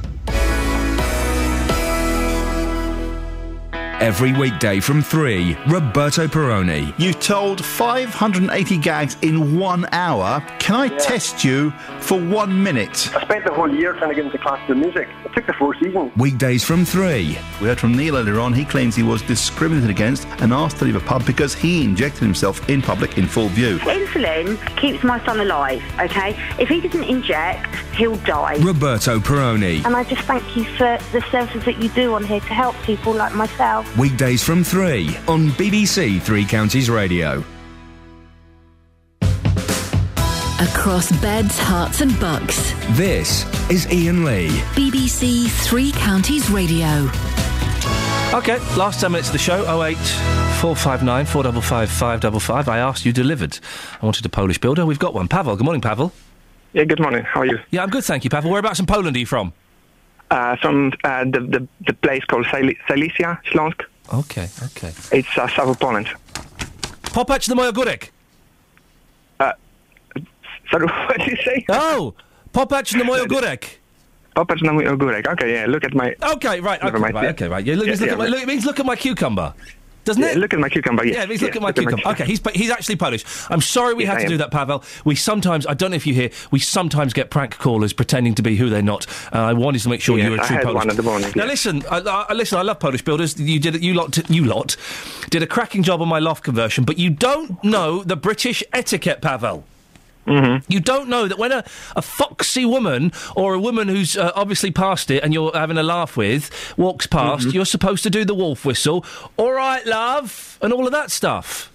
But I think it's just rude, you know, to do this. Ah. You know, it's not right. Uh, it, you know, it, it- people don't whistle, you know, to each other. It's it's rude, in my opinion. Is this because- that's, why that's why we don't do this? Pavel, is this because you can't whistle? Are you one of those men that can't whistle? No, of course I can whistle. Yes. Then give me a, give me a. Beautiful. Okay. Now, I want you to pretend that Catherine's walking past you. Whoa, whoa, whoa. Hey, come Why on. am I the example? Bec- uh, just because it would be unfair if I did it on Kelly because she's young. What? Catherine, Catherine's walking past you, right? Uh-huh. It's from a distance, so you can't quite, you know. Um, what? Sorry? and you think, whoa, there's a nice bit of um, uh, um, ogórek. Uh, s- it means cucumber. Uh, I hope. Uh, so can you can you whistle at her and say, "All right, love"? Okay. yeah, of course I can. What are you doing to him? I'm humiliating him. He was a nice, Wait, Catherine's polite got, She come in person. there. Catherine, you've got to get up and walk. Hang on, sh- sh- Hello, sh- love. Hang on, hang on a minute. He's, he's doing it. Right, Catherine, No, you, not wa- yet. you you walk past. She's she's walking past now. Pavel, away you go. Yeah, yeah. All right, love. Now, see, that felt good, didn't it? Didn't you feel empowered? Uh, who, me or her? You didn't you feel? Didn't you feel good, Pavel?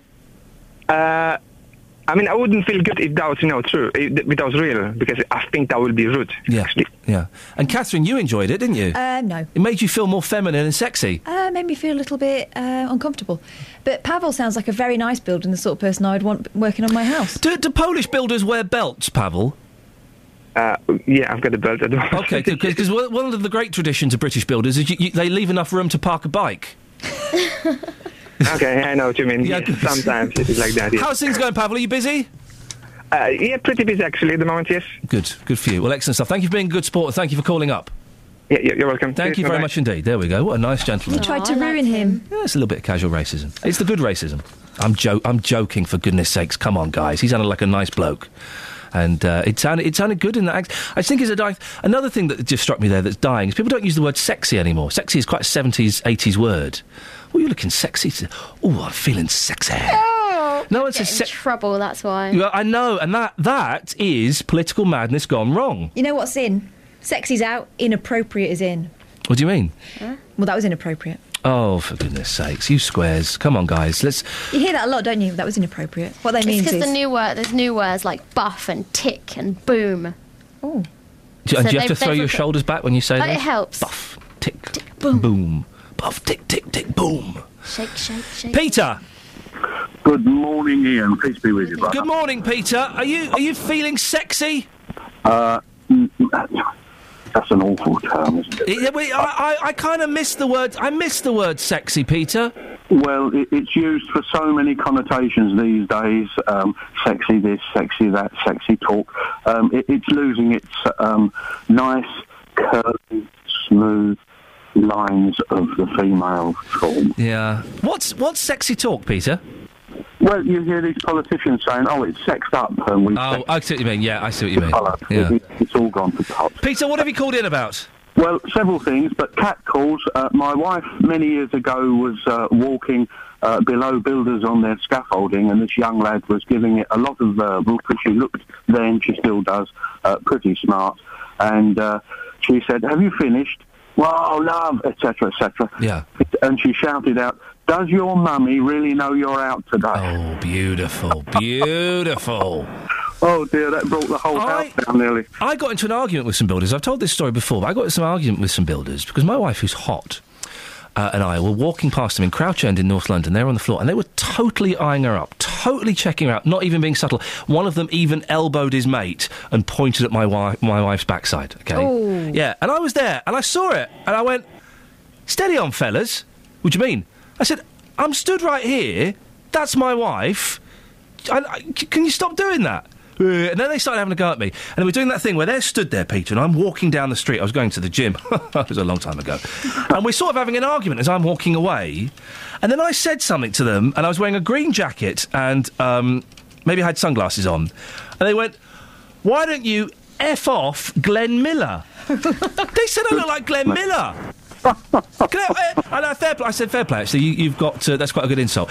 And look, this this remind you reminded me of something I wanted to talk about. I've only got four minutes now. I was in Oxford Street in London yesterday. Oxford Street in London. I had my phone in front of me, but I was looking where I was going. Okay, so I had my phone. I was it was in front of me. I was looking where I was going. I saw a young gentleman coming towards me, and he was obviously starting to veer towards me. Right, and as he walked past me, Peter, we would have brushed elbows. Okay.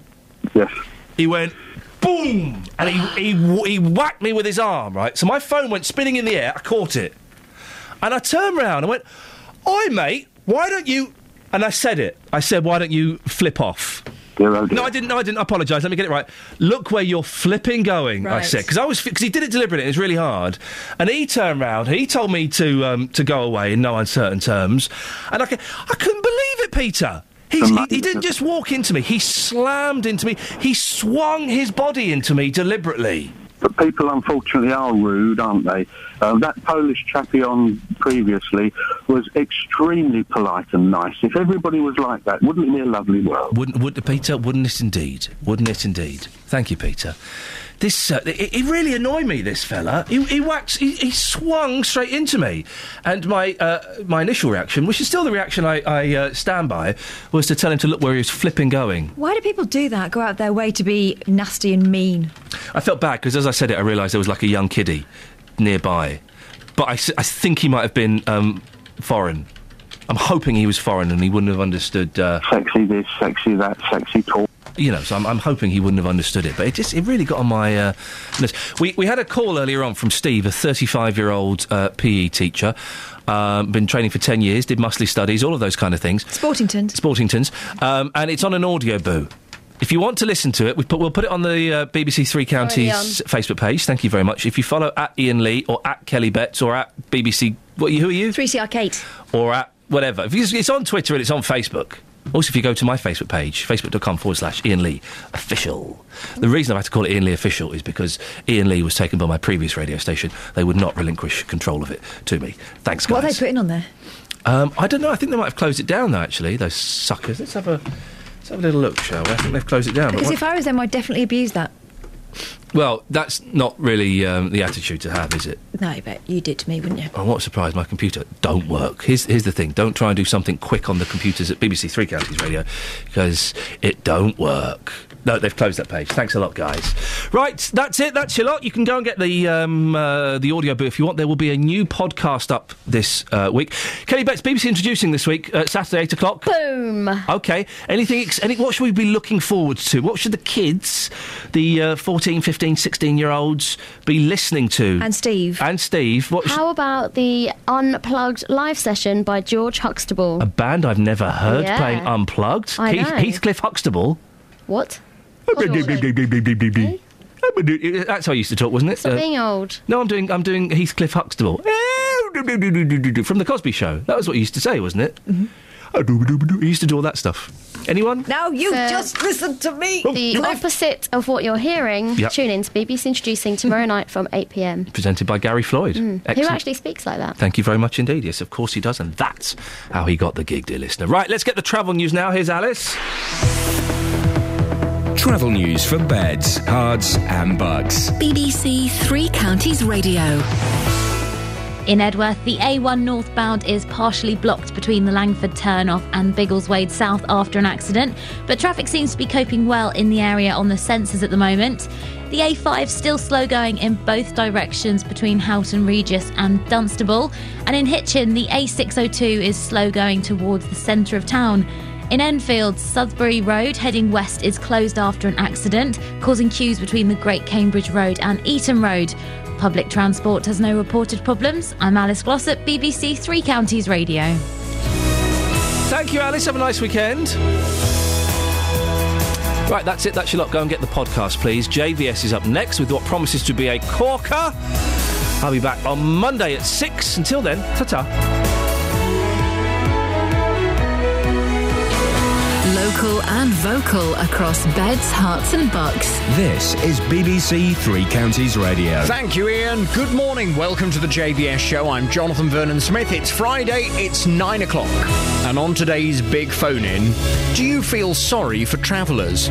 Residents in Princes Risborough are so keen to help the town.